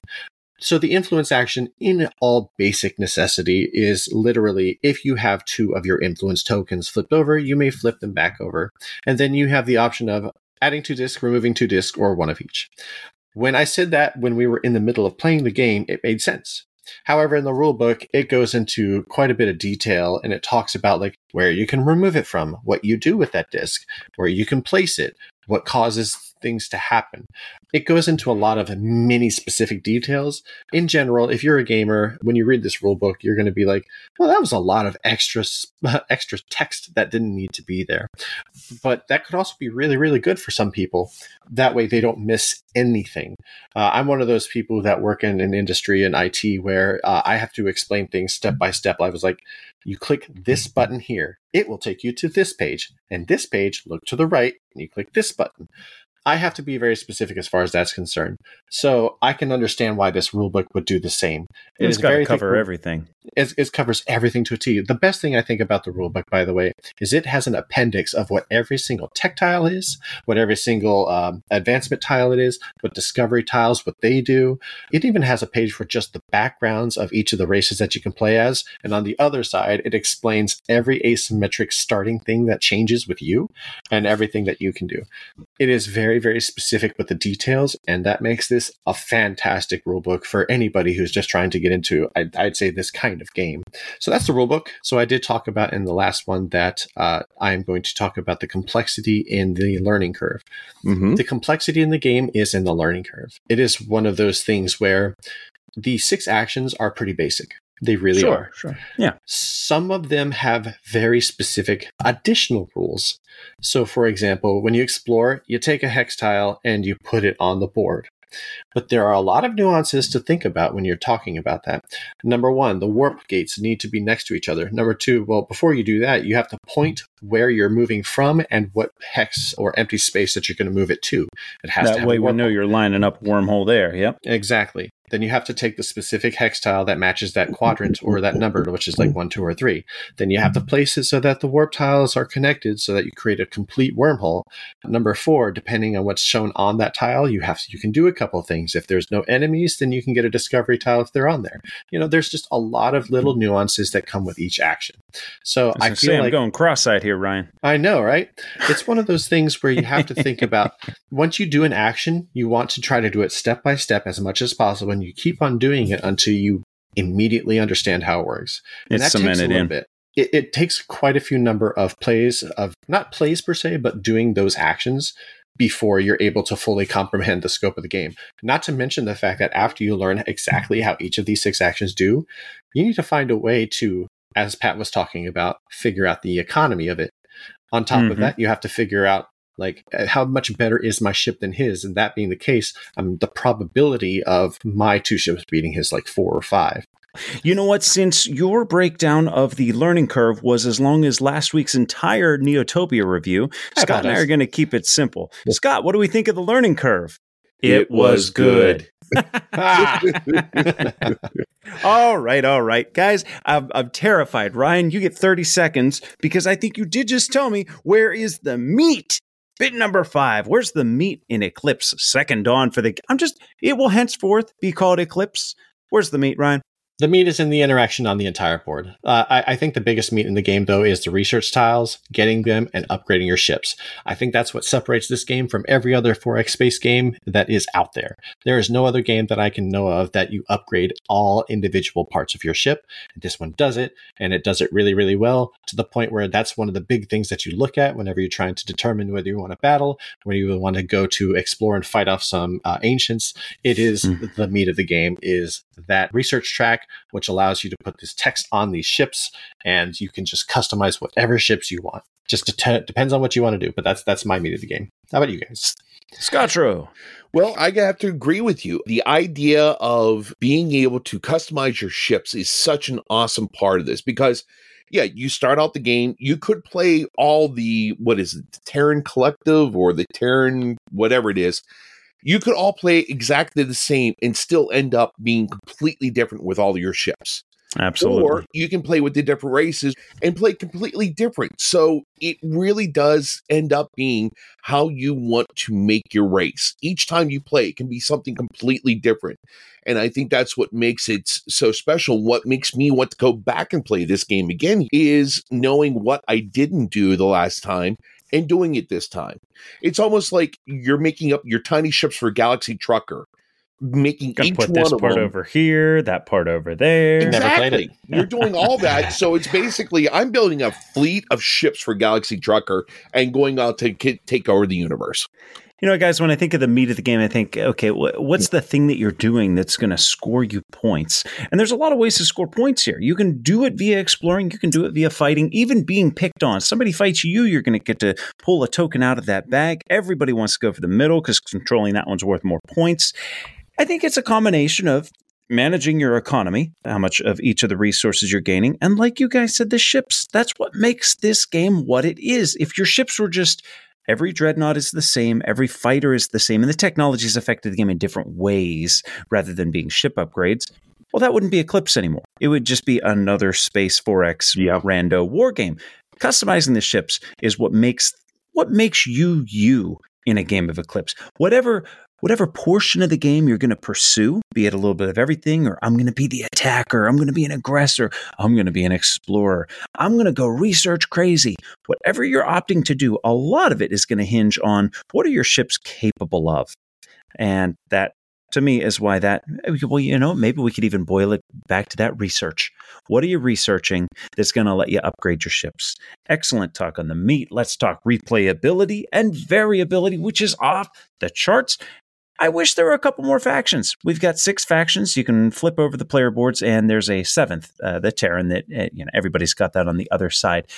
That said, the game's not lacking for variability because while there are only six factions, there are I'd like, boy, I'd like to see the diagram of how many different ways you can customize a ship. And that's all going to come down to what's available on that research track. And that's going to be different because you're pulling random ones at the start of play out of a bag. And every turn, you're adding like seven. Uh, every round, rather, you're adding like seven. So you might see multiples of the giant laser.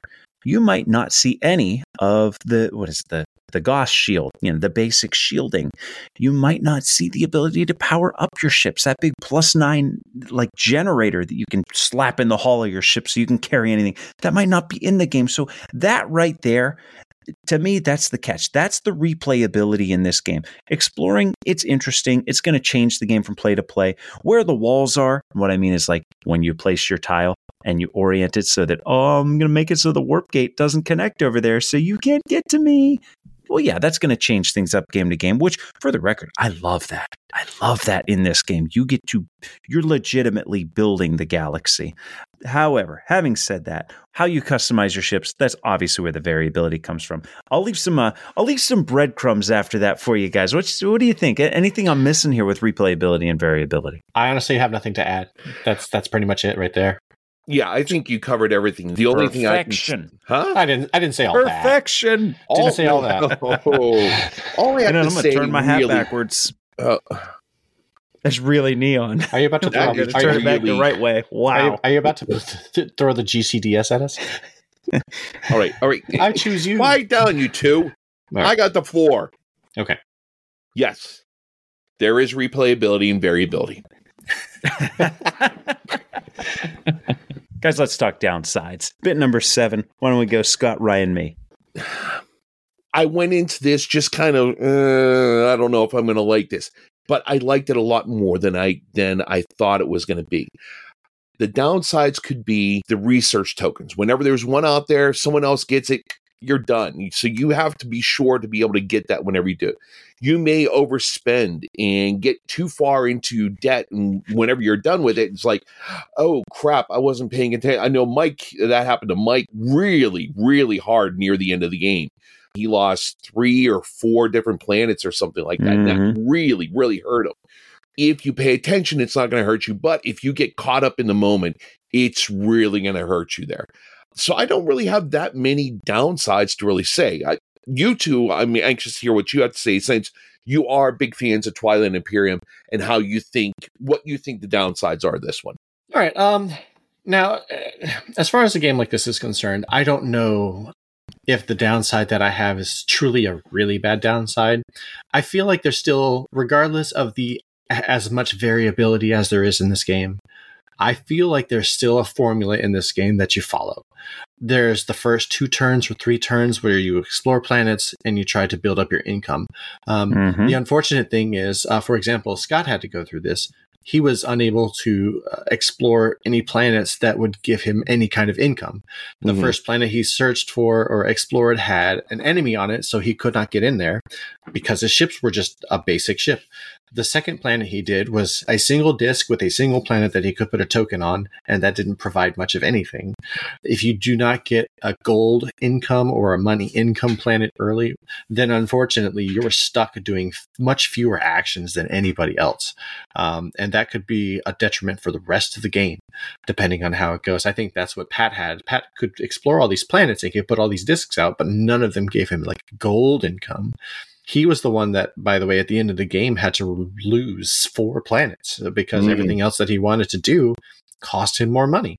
And unfortunately, I I think that's what lost him the game. Uh, he was second place, but if he had managed to keep all his planets, I think he would. I think it was a tie, or like he would have beat me by like a point or two. I think t- uh, Scott and I tied Yeah. like four points behind you. Yeah. The variability is great as far as like research is concerned. Uh, if you can't research one thing, there's plenty of other things to research, and maybe you don't even have to time it so that you research at that point in time. Maybe you just set yourself up for something else. However, I think the biggest downside is the fact that it is random what kind of planets you get. And if you don't get any kind of income near the beginning, you're essentially behind for the rest of the game.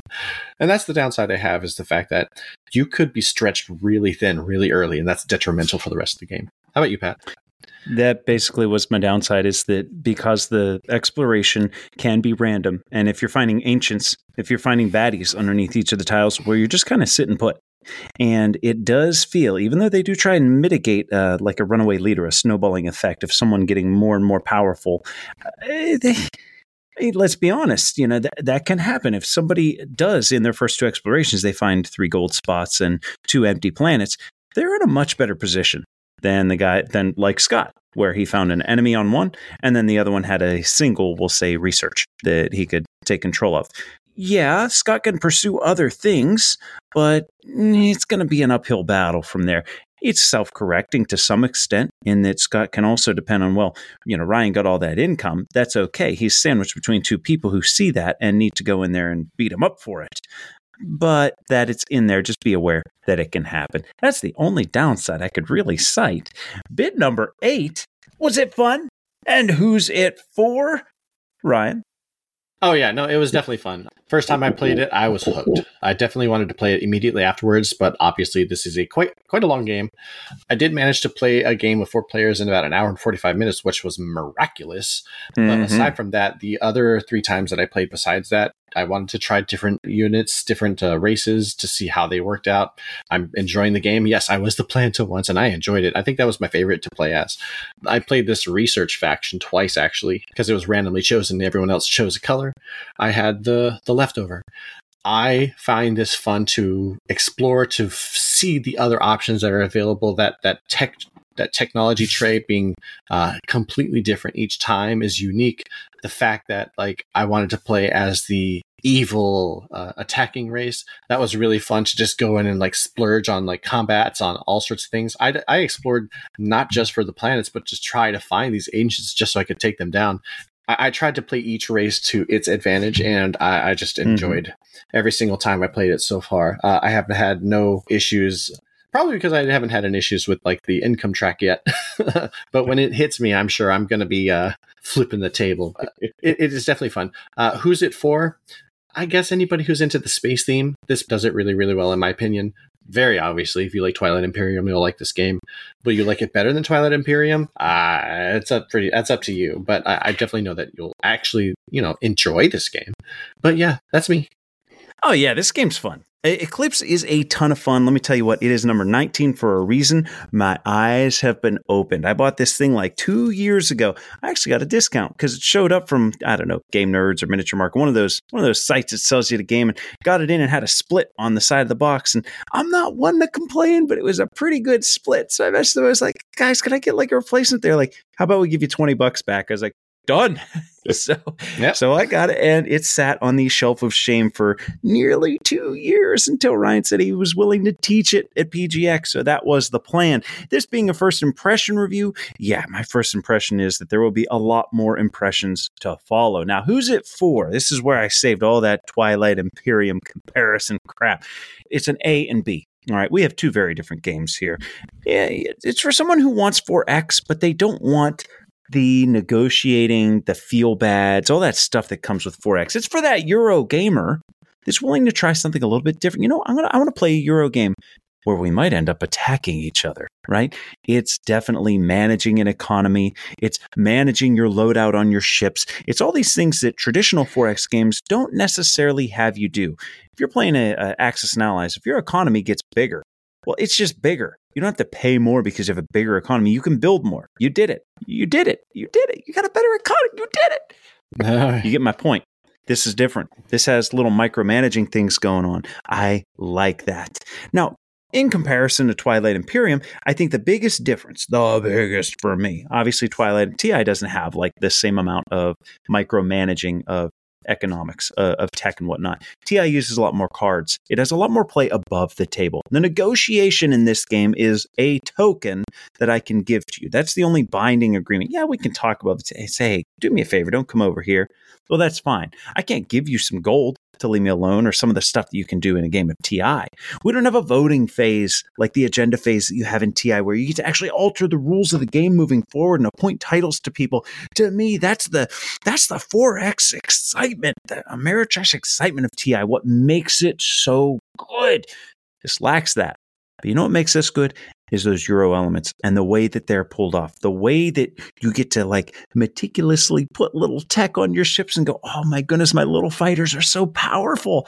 That's so different. And yet it's so good. If you like the sound of a 4X Euro game, I think you're really going to like this one. King. All right. You know my history with Twilight Imperium. I don't like it. I'll be right out front with it.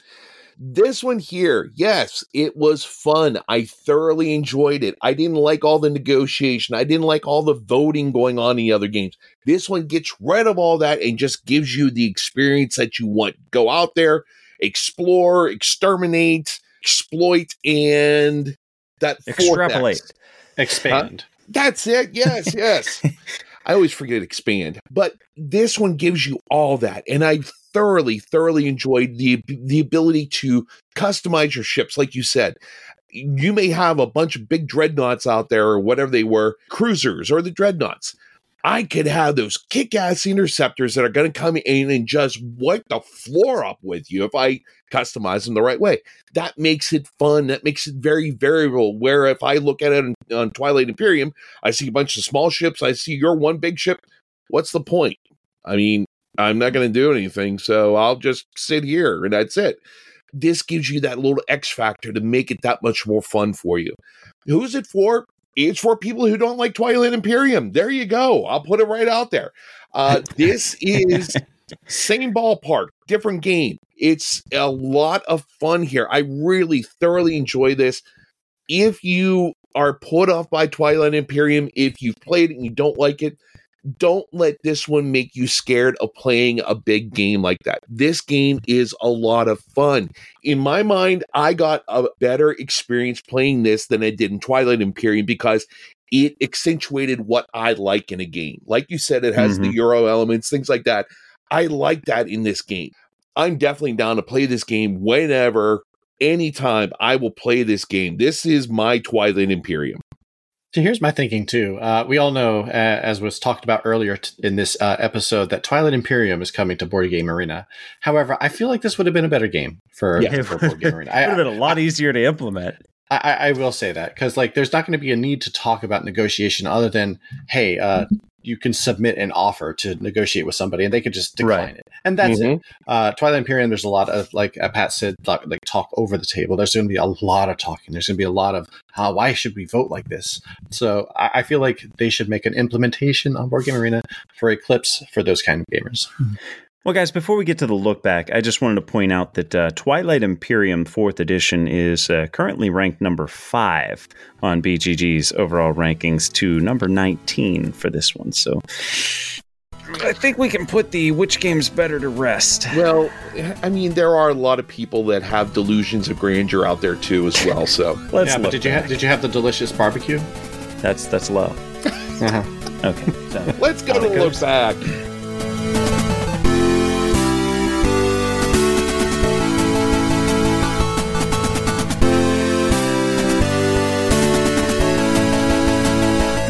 One giant epic space battle to another. One year ago, we reviewed Block and Key. Guys, this is uh this is one hell of a game, little uh, a tabletop game. It's one of those two levels. Now, Ryan, you didn't join us for the review. Have you played Block and Key? No, I have not played Block and Keys, so all of my interpretations of this game are based on what both of you have to say. All right. Well, King, you picked this one up from. Oh, this one came from Connor. Yes, from Inside Up Games. Whenever this came out, I played it a lot. And unfortunately, I haven't gotten it to the table recently. I think mainly due to just being busy with a lot of other games coming up. Uh, Well, this is a, a great game I enjoy. I really do enjoy it. But much like the game we did last week with the spatial relations, this one has a lot to do with it because you want to be able to look at things that aren't exactly in two dimensions. You're looking at three dimensions trying to match up different patterns that you want to do in order to unlock this crypt to get into all the treasures. It gives a great appearance on the table, and I just want to get it back to the table again because it is a fun game. What about you, Patrick?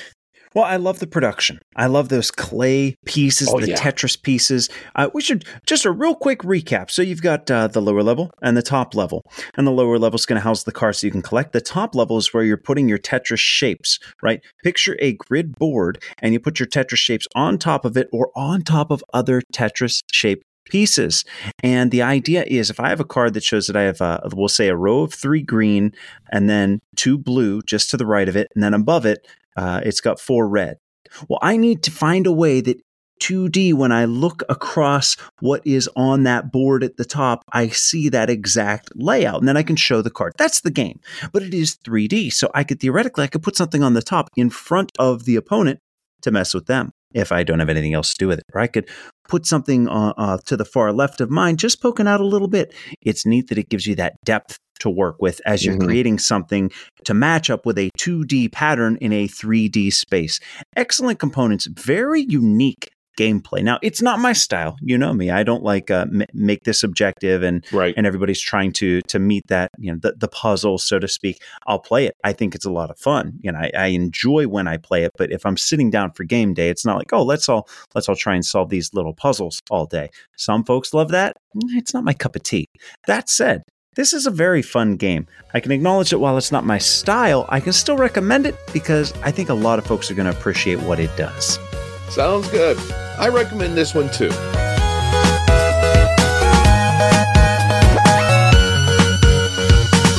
All right, adventurers, quick topic today. We want to talk about some new ideas for welcoming or gateway games. And the logic here, Scott, you'll recall at the panel, we had someone ask us, they were like, Do you have some good suggestions for gateway games? We're like, Oh boy, do we. and then you know what we did was we gave a lot of the what we'll call standard answers. Yeah. Seven Wonders, Azul, Catan, Carcassonne. And I was like, you know what? I, I'm not happy with that. I, King of Tokyo.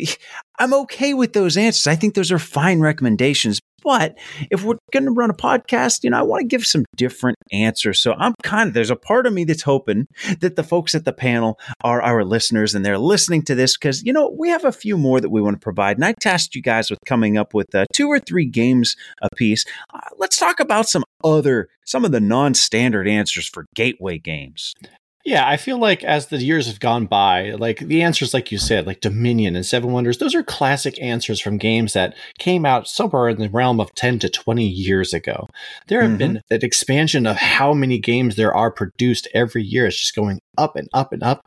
And so there are plenty of more options in these past couple of years, in fact, that could be considered gateway games. And so, you know, let's try to steer away from those classic choices and let's see if there's any newer kind of games that could, you know, whet people's appetites and get them into this expensive business of board gaming.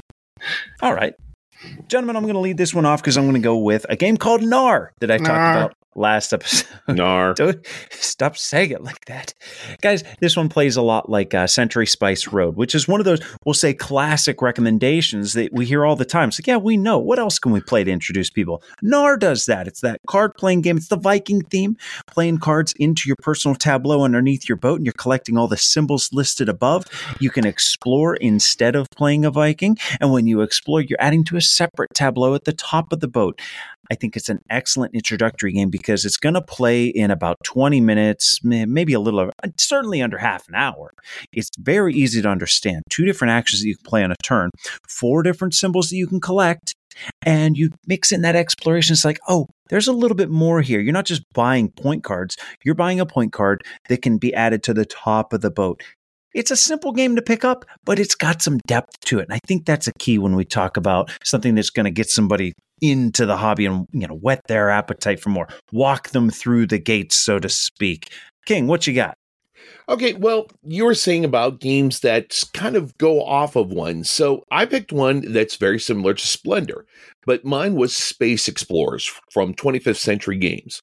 So this is Mm. based on the space race with uh, US and Russia, things like that. And they do a great job with the production, making it look like kind of yellowed, old manual type of photographs or, or artwork, different spaceships they'd be sending up into space and you have all the different tokens that you would be using as well like they have the different gems and splendor.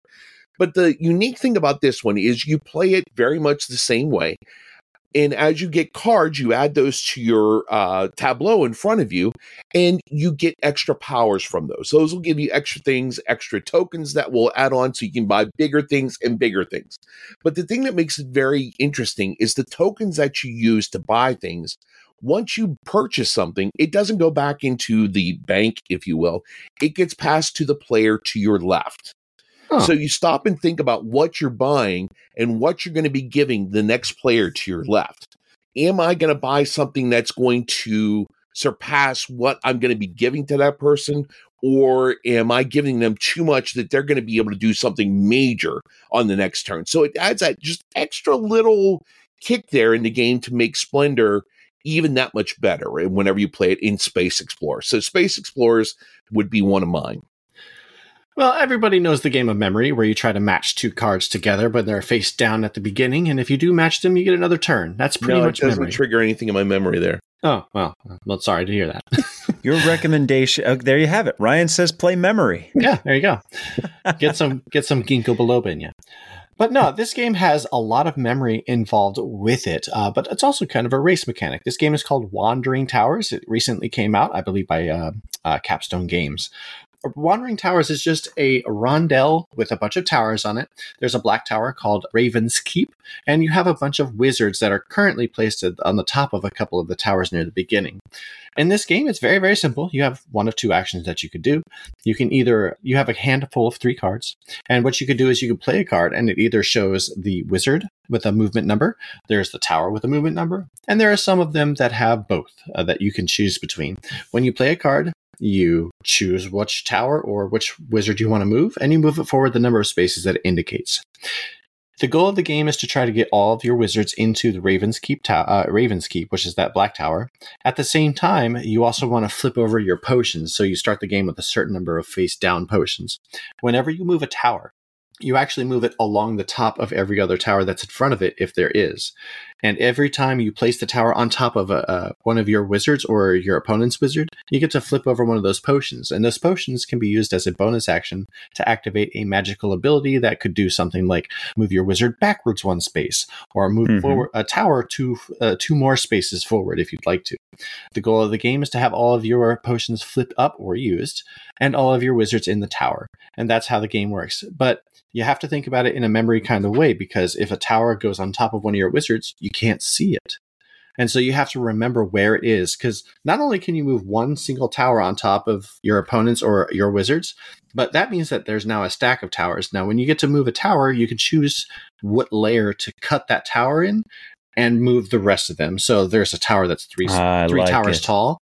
You can remove the top uh, the top tower from it only, or you can remove the top two, or you can move all three of them at the same time. kind of Um, like Camel Up.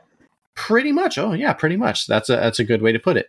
That is the goal of the game. It's a very simple game. Kids will love it. It is very, very, very simple to get into. I managed to teach it in five minutes, and yeah, someone who who played it with us bought it for me immediately for their kid, and I'm sure we're going to be seeing a lot more of joy coming from that side of the family.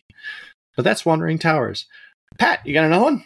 Yeah, I wanted to get something on here that was like in the roll and write. And my, my first reaction was, oh man, I should go Guild of Merchant Explorers. But you know what? It might be a little bit too robust, maybe a little bit too long. I'm going to go with Long Shot, the dice game. Uh, simple. Some horse racing. It's a it's basically a roll and. It's got a little bit of a gambling mechanic, a bit of a bidding mechanic going on. You're trying to get a hold of your own horse. It's got asymmetric abilities, and yet I don't think it's going to be overwhelming uh, for the the first time player. One of the neat things about about some of these, uh, I don't want to say entry level, but gateway games, welcoming games is they need to appeal to the person who you're trying to show the the light. And hey, look at what this hobby's all about, and yet they also still need to be fun for you. And for your friends, it's got to be something that you'll come back to from time to time. And I think Long Shot qualifies. Excellent little roll and write. Back to the king.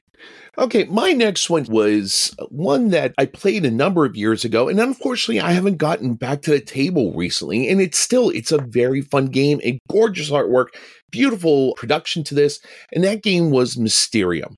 And in ah, Mysterium, mm-hmm. one person plays a ghost; they've been killed.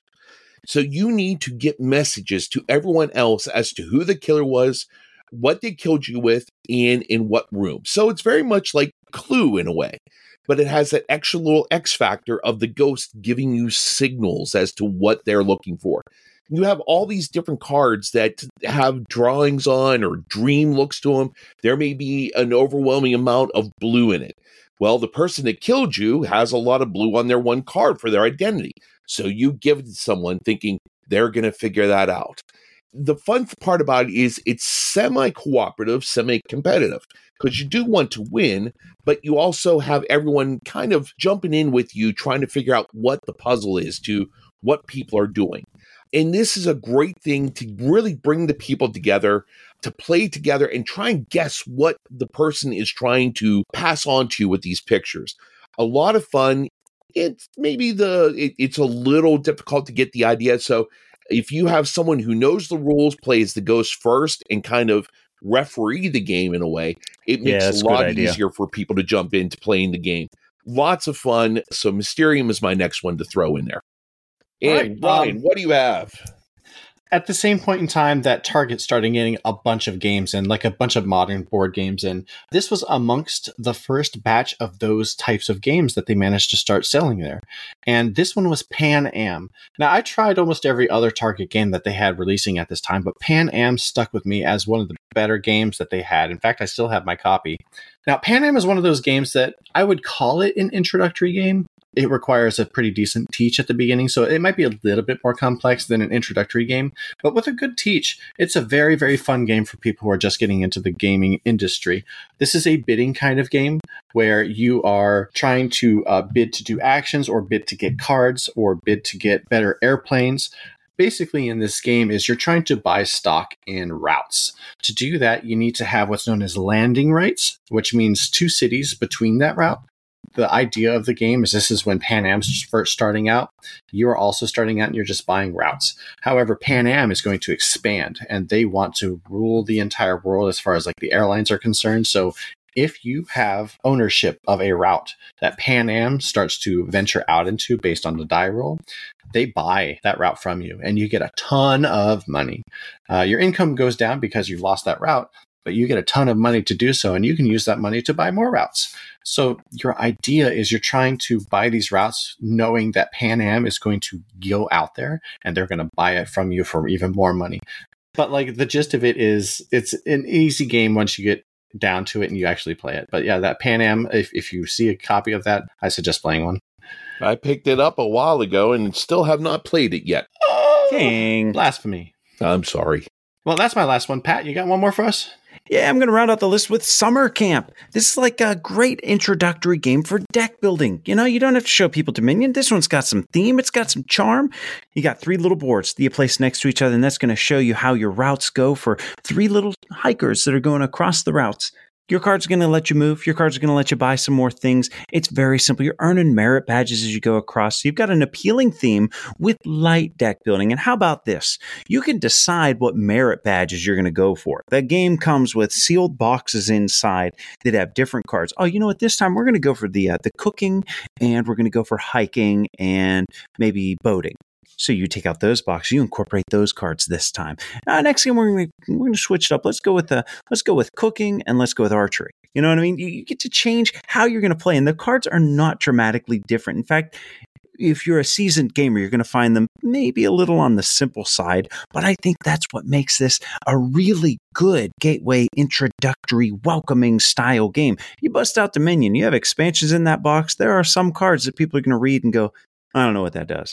You're not going to run into that with summer camp. So for me, I think it's an excellent recommendation for an intro welcoming gateway game.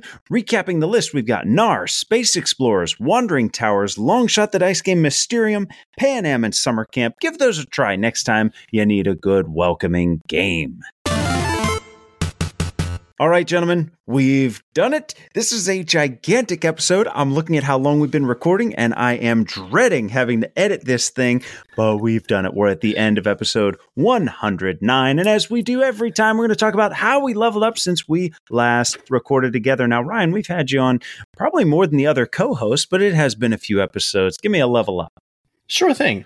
I would say the level up would be PGX because it's the first time I've been there, but you know, that's what this whole episode is. This episode is so long because we just had so much excitement built in each of us that we had to just let it out. It has been said uh, in a previous episode about the fact that we are doing an Extra Life fundraiser, and we now have a date for that. We are going Yes. to be doing this Extra Life fundraiser, a 24 hour game-a-thon of multiple, multiple different games. We're going to have a lot of stretch goals in essence, where, you know, who knows, we could play uh, Monopoly uh, as one of them. nice. But the date for that is going to be on November the 4th. We're going to start it at 10 in the morning Eastern Standard Time at 10 a.m. We're going to do 24 hour streaming. This is all for charity. Please, please donate if you can. Yeah, and as far as the dates are concerned, and if you have any, if you want any information as far as this fundraiser is concerned, the details will be in the show notes. Please take a look at them. We are very, very excited to be playing a bunch of board games for a long period of time for kids. That is my level up. How about you guys? Well, my level up, I would have to say, comes from my latest foray in careers, being a substitute teacher. What has been a level up is really getting a chance to see what the teachers do firsthand, what they face every day. Now to the point where I go to a school, I have to buzz in because you have to buzz in to let say what you're there for. But You the cool thing about it you don't is- buzz in. You got to buzz in. well, yeah, but the fun thing now is I buzz in. I don't even have to say what I'm there for. They know me. They just open the Mm. door up automatically, and it's it's such a cool feeling to be able to to have that trust in them knowing you and things like that. I just jumped in this past week, a last moment for a teacher who was really sick. It was really a great day, a great kids and everything. It was a lot of fun, and I think my level up is just have an appreciation of what teachers go through every day. We appreciate you too, Scott, for being a king too. And just Patrick, what do you have for us? Dude, it's got to be PGX related. And like I said, I'm probably going to have something from that convention for my level up for the next month or two worth of episodes. For this one, I'm going to go with Sir Jack. There's there's nothing cooler than whenever somebody meets you. Now they drove in, they came up from DC, and Mhm. you know I don't think people realize. Like I always thought, man, how cool would it be to like meet some of these people that I listen to on podcasts, and you know, oh man, that that would be epic. And I don't think that listeners necessarily know because we had Sir Jack, we had Dylan, we had uh, a, a handful of folks actually that aren't Pittsburgh local that came and they're like, yeah, we heard you talking about it on the show. You know what's even cooler than you guys having the chance to meet us is when we have the chance to meet you. It's it's validating. It makes me feel like, oh my goodness, you know, we're not just we're not just shouting into the void. These are real people, and you know. Ah, I, I can only hope that when we talk about things like uh, like PGX, we say, yeah, no, come to the meetup. It's going to be a great time. I can only hope that it meets the expectation or it exceeds it for folks that come. And it's a pleasure every time. We had another listener. You know what? I'll save that until next time. Guys, we got to get a move on. So let's do our thing. Adventurers, right now, Obsession, the episode that we did for the characters expansion was uh, side quest uh, two and a half weeks ago. It's live. It's live as the time of this recording. Get on over and back that characters expansion. King Scott, you get the last word. Well, hey, I think it has to do with what happened at PGX. I think it has to do with my teaching. It has to do with a lot of things. I'm a little long in the tooth here as it is, and I've seen many, many moons come and go compared to you guys. Just stop and think. It's never too late to start something new. Start something you love. Enjoy it. Go out there. Have a great time. Just do something you love to do. And Mission Barbecue is really awesome to savor and enjoy when you have a chance. Thank you, adventurers, for joining us for this episode of the Level Up Board Game Podcast. We encourage all adventurers to check out our website at levelupgamepodcast.com. That's where you can submit your thoughts and audio to be used in a future episode. Please consider rating us on iTunes, like us on Facebook, follow us on Twitter and Instagram, and join the Board Game Geek Guild, Guild 3722. Music for the podcast provided by Adam Haynes and the Heatley Brothers. And remember, whether in hobby or in life, always do what you can to level up.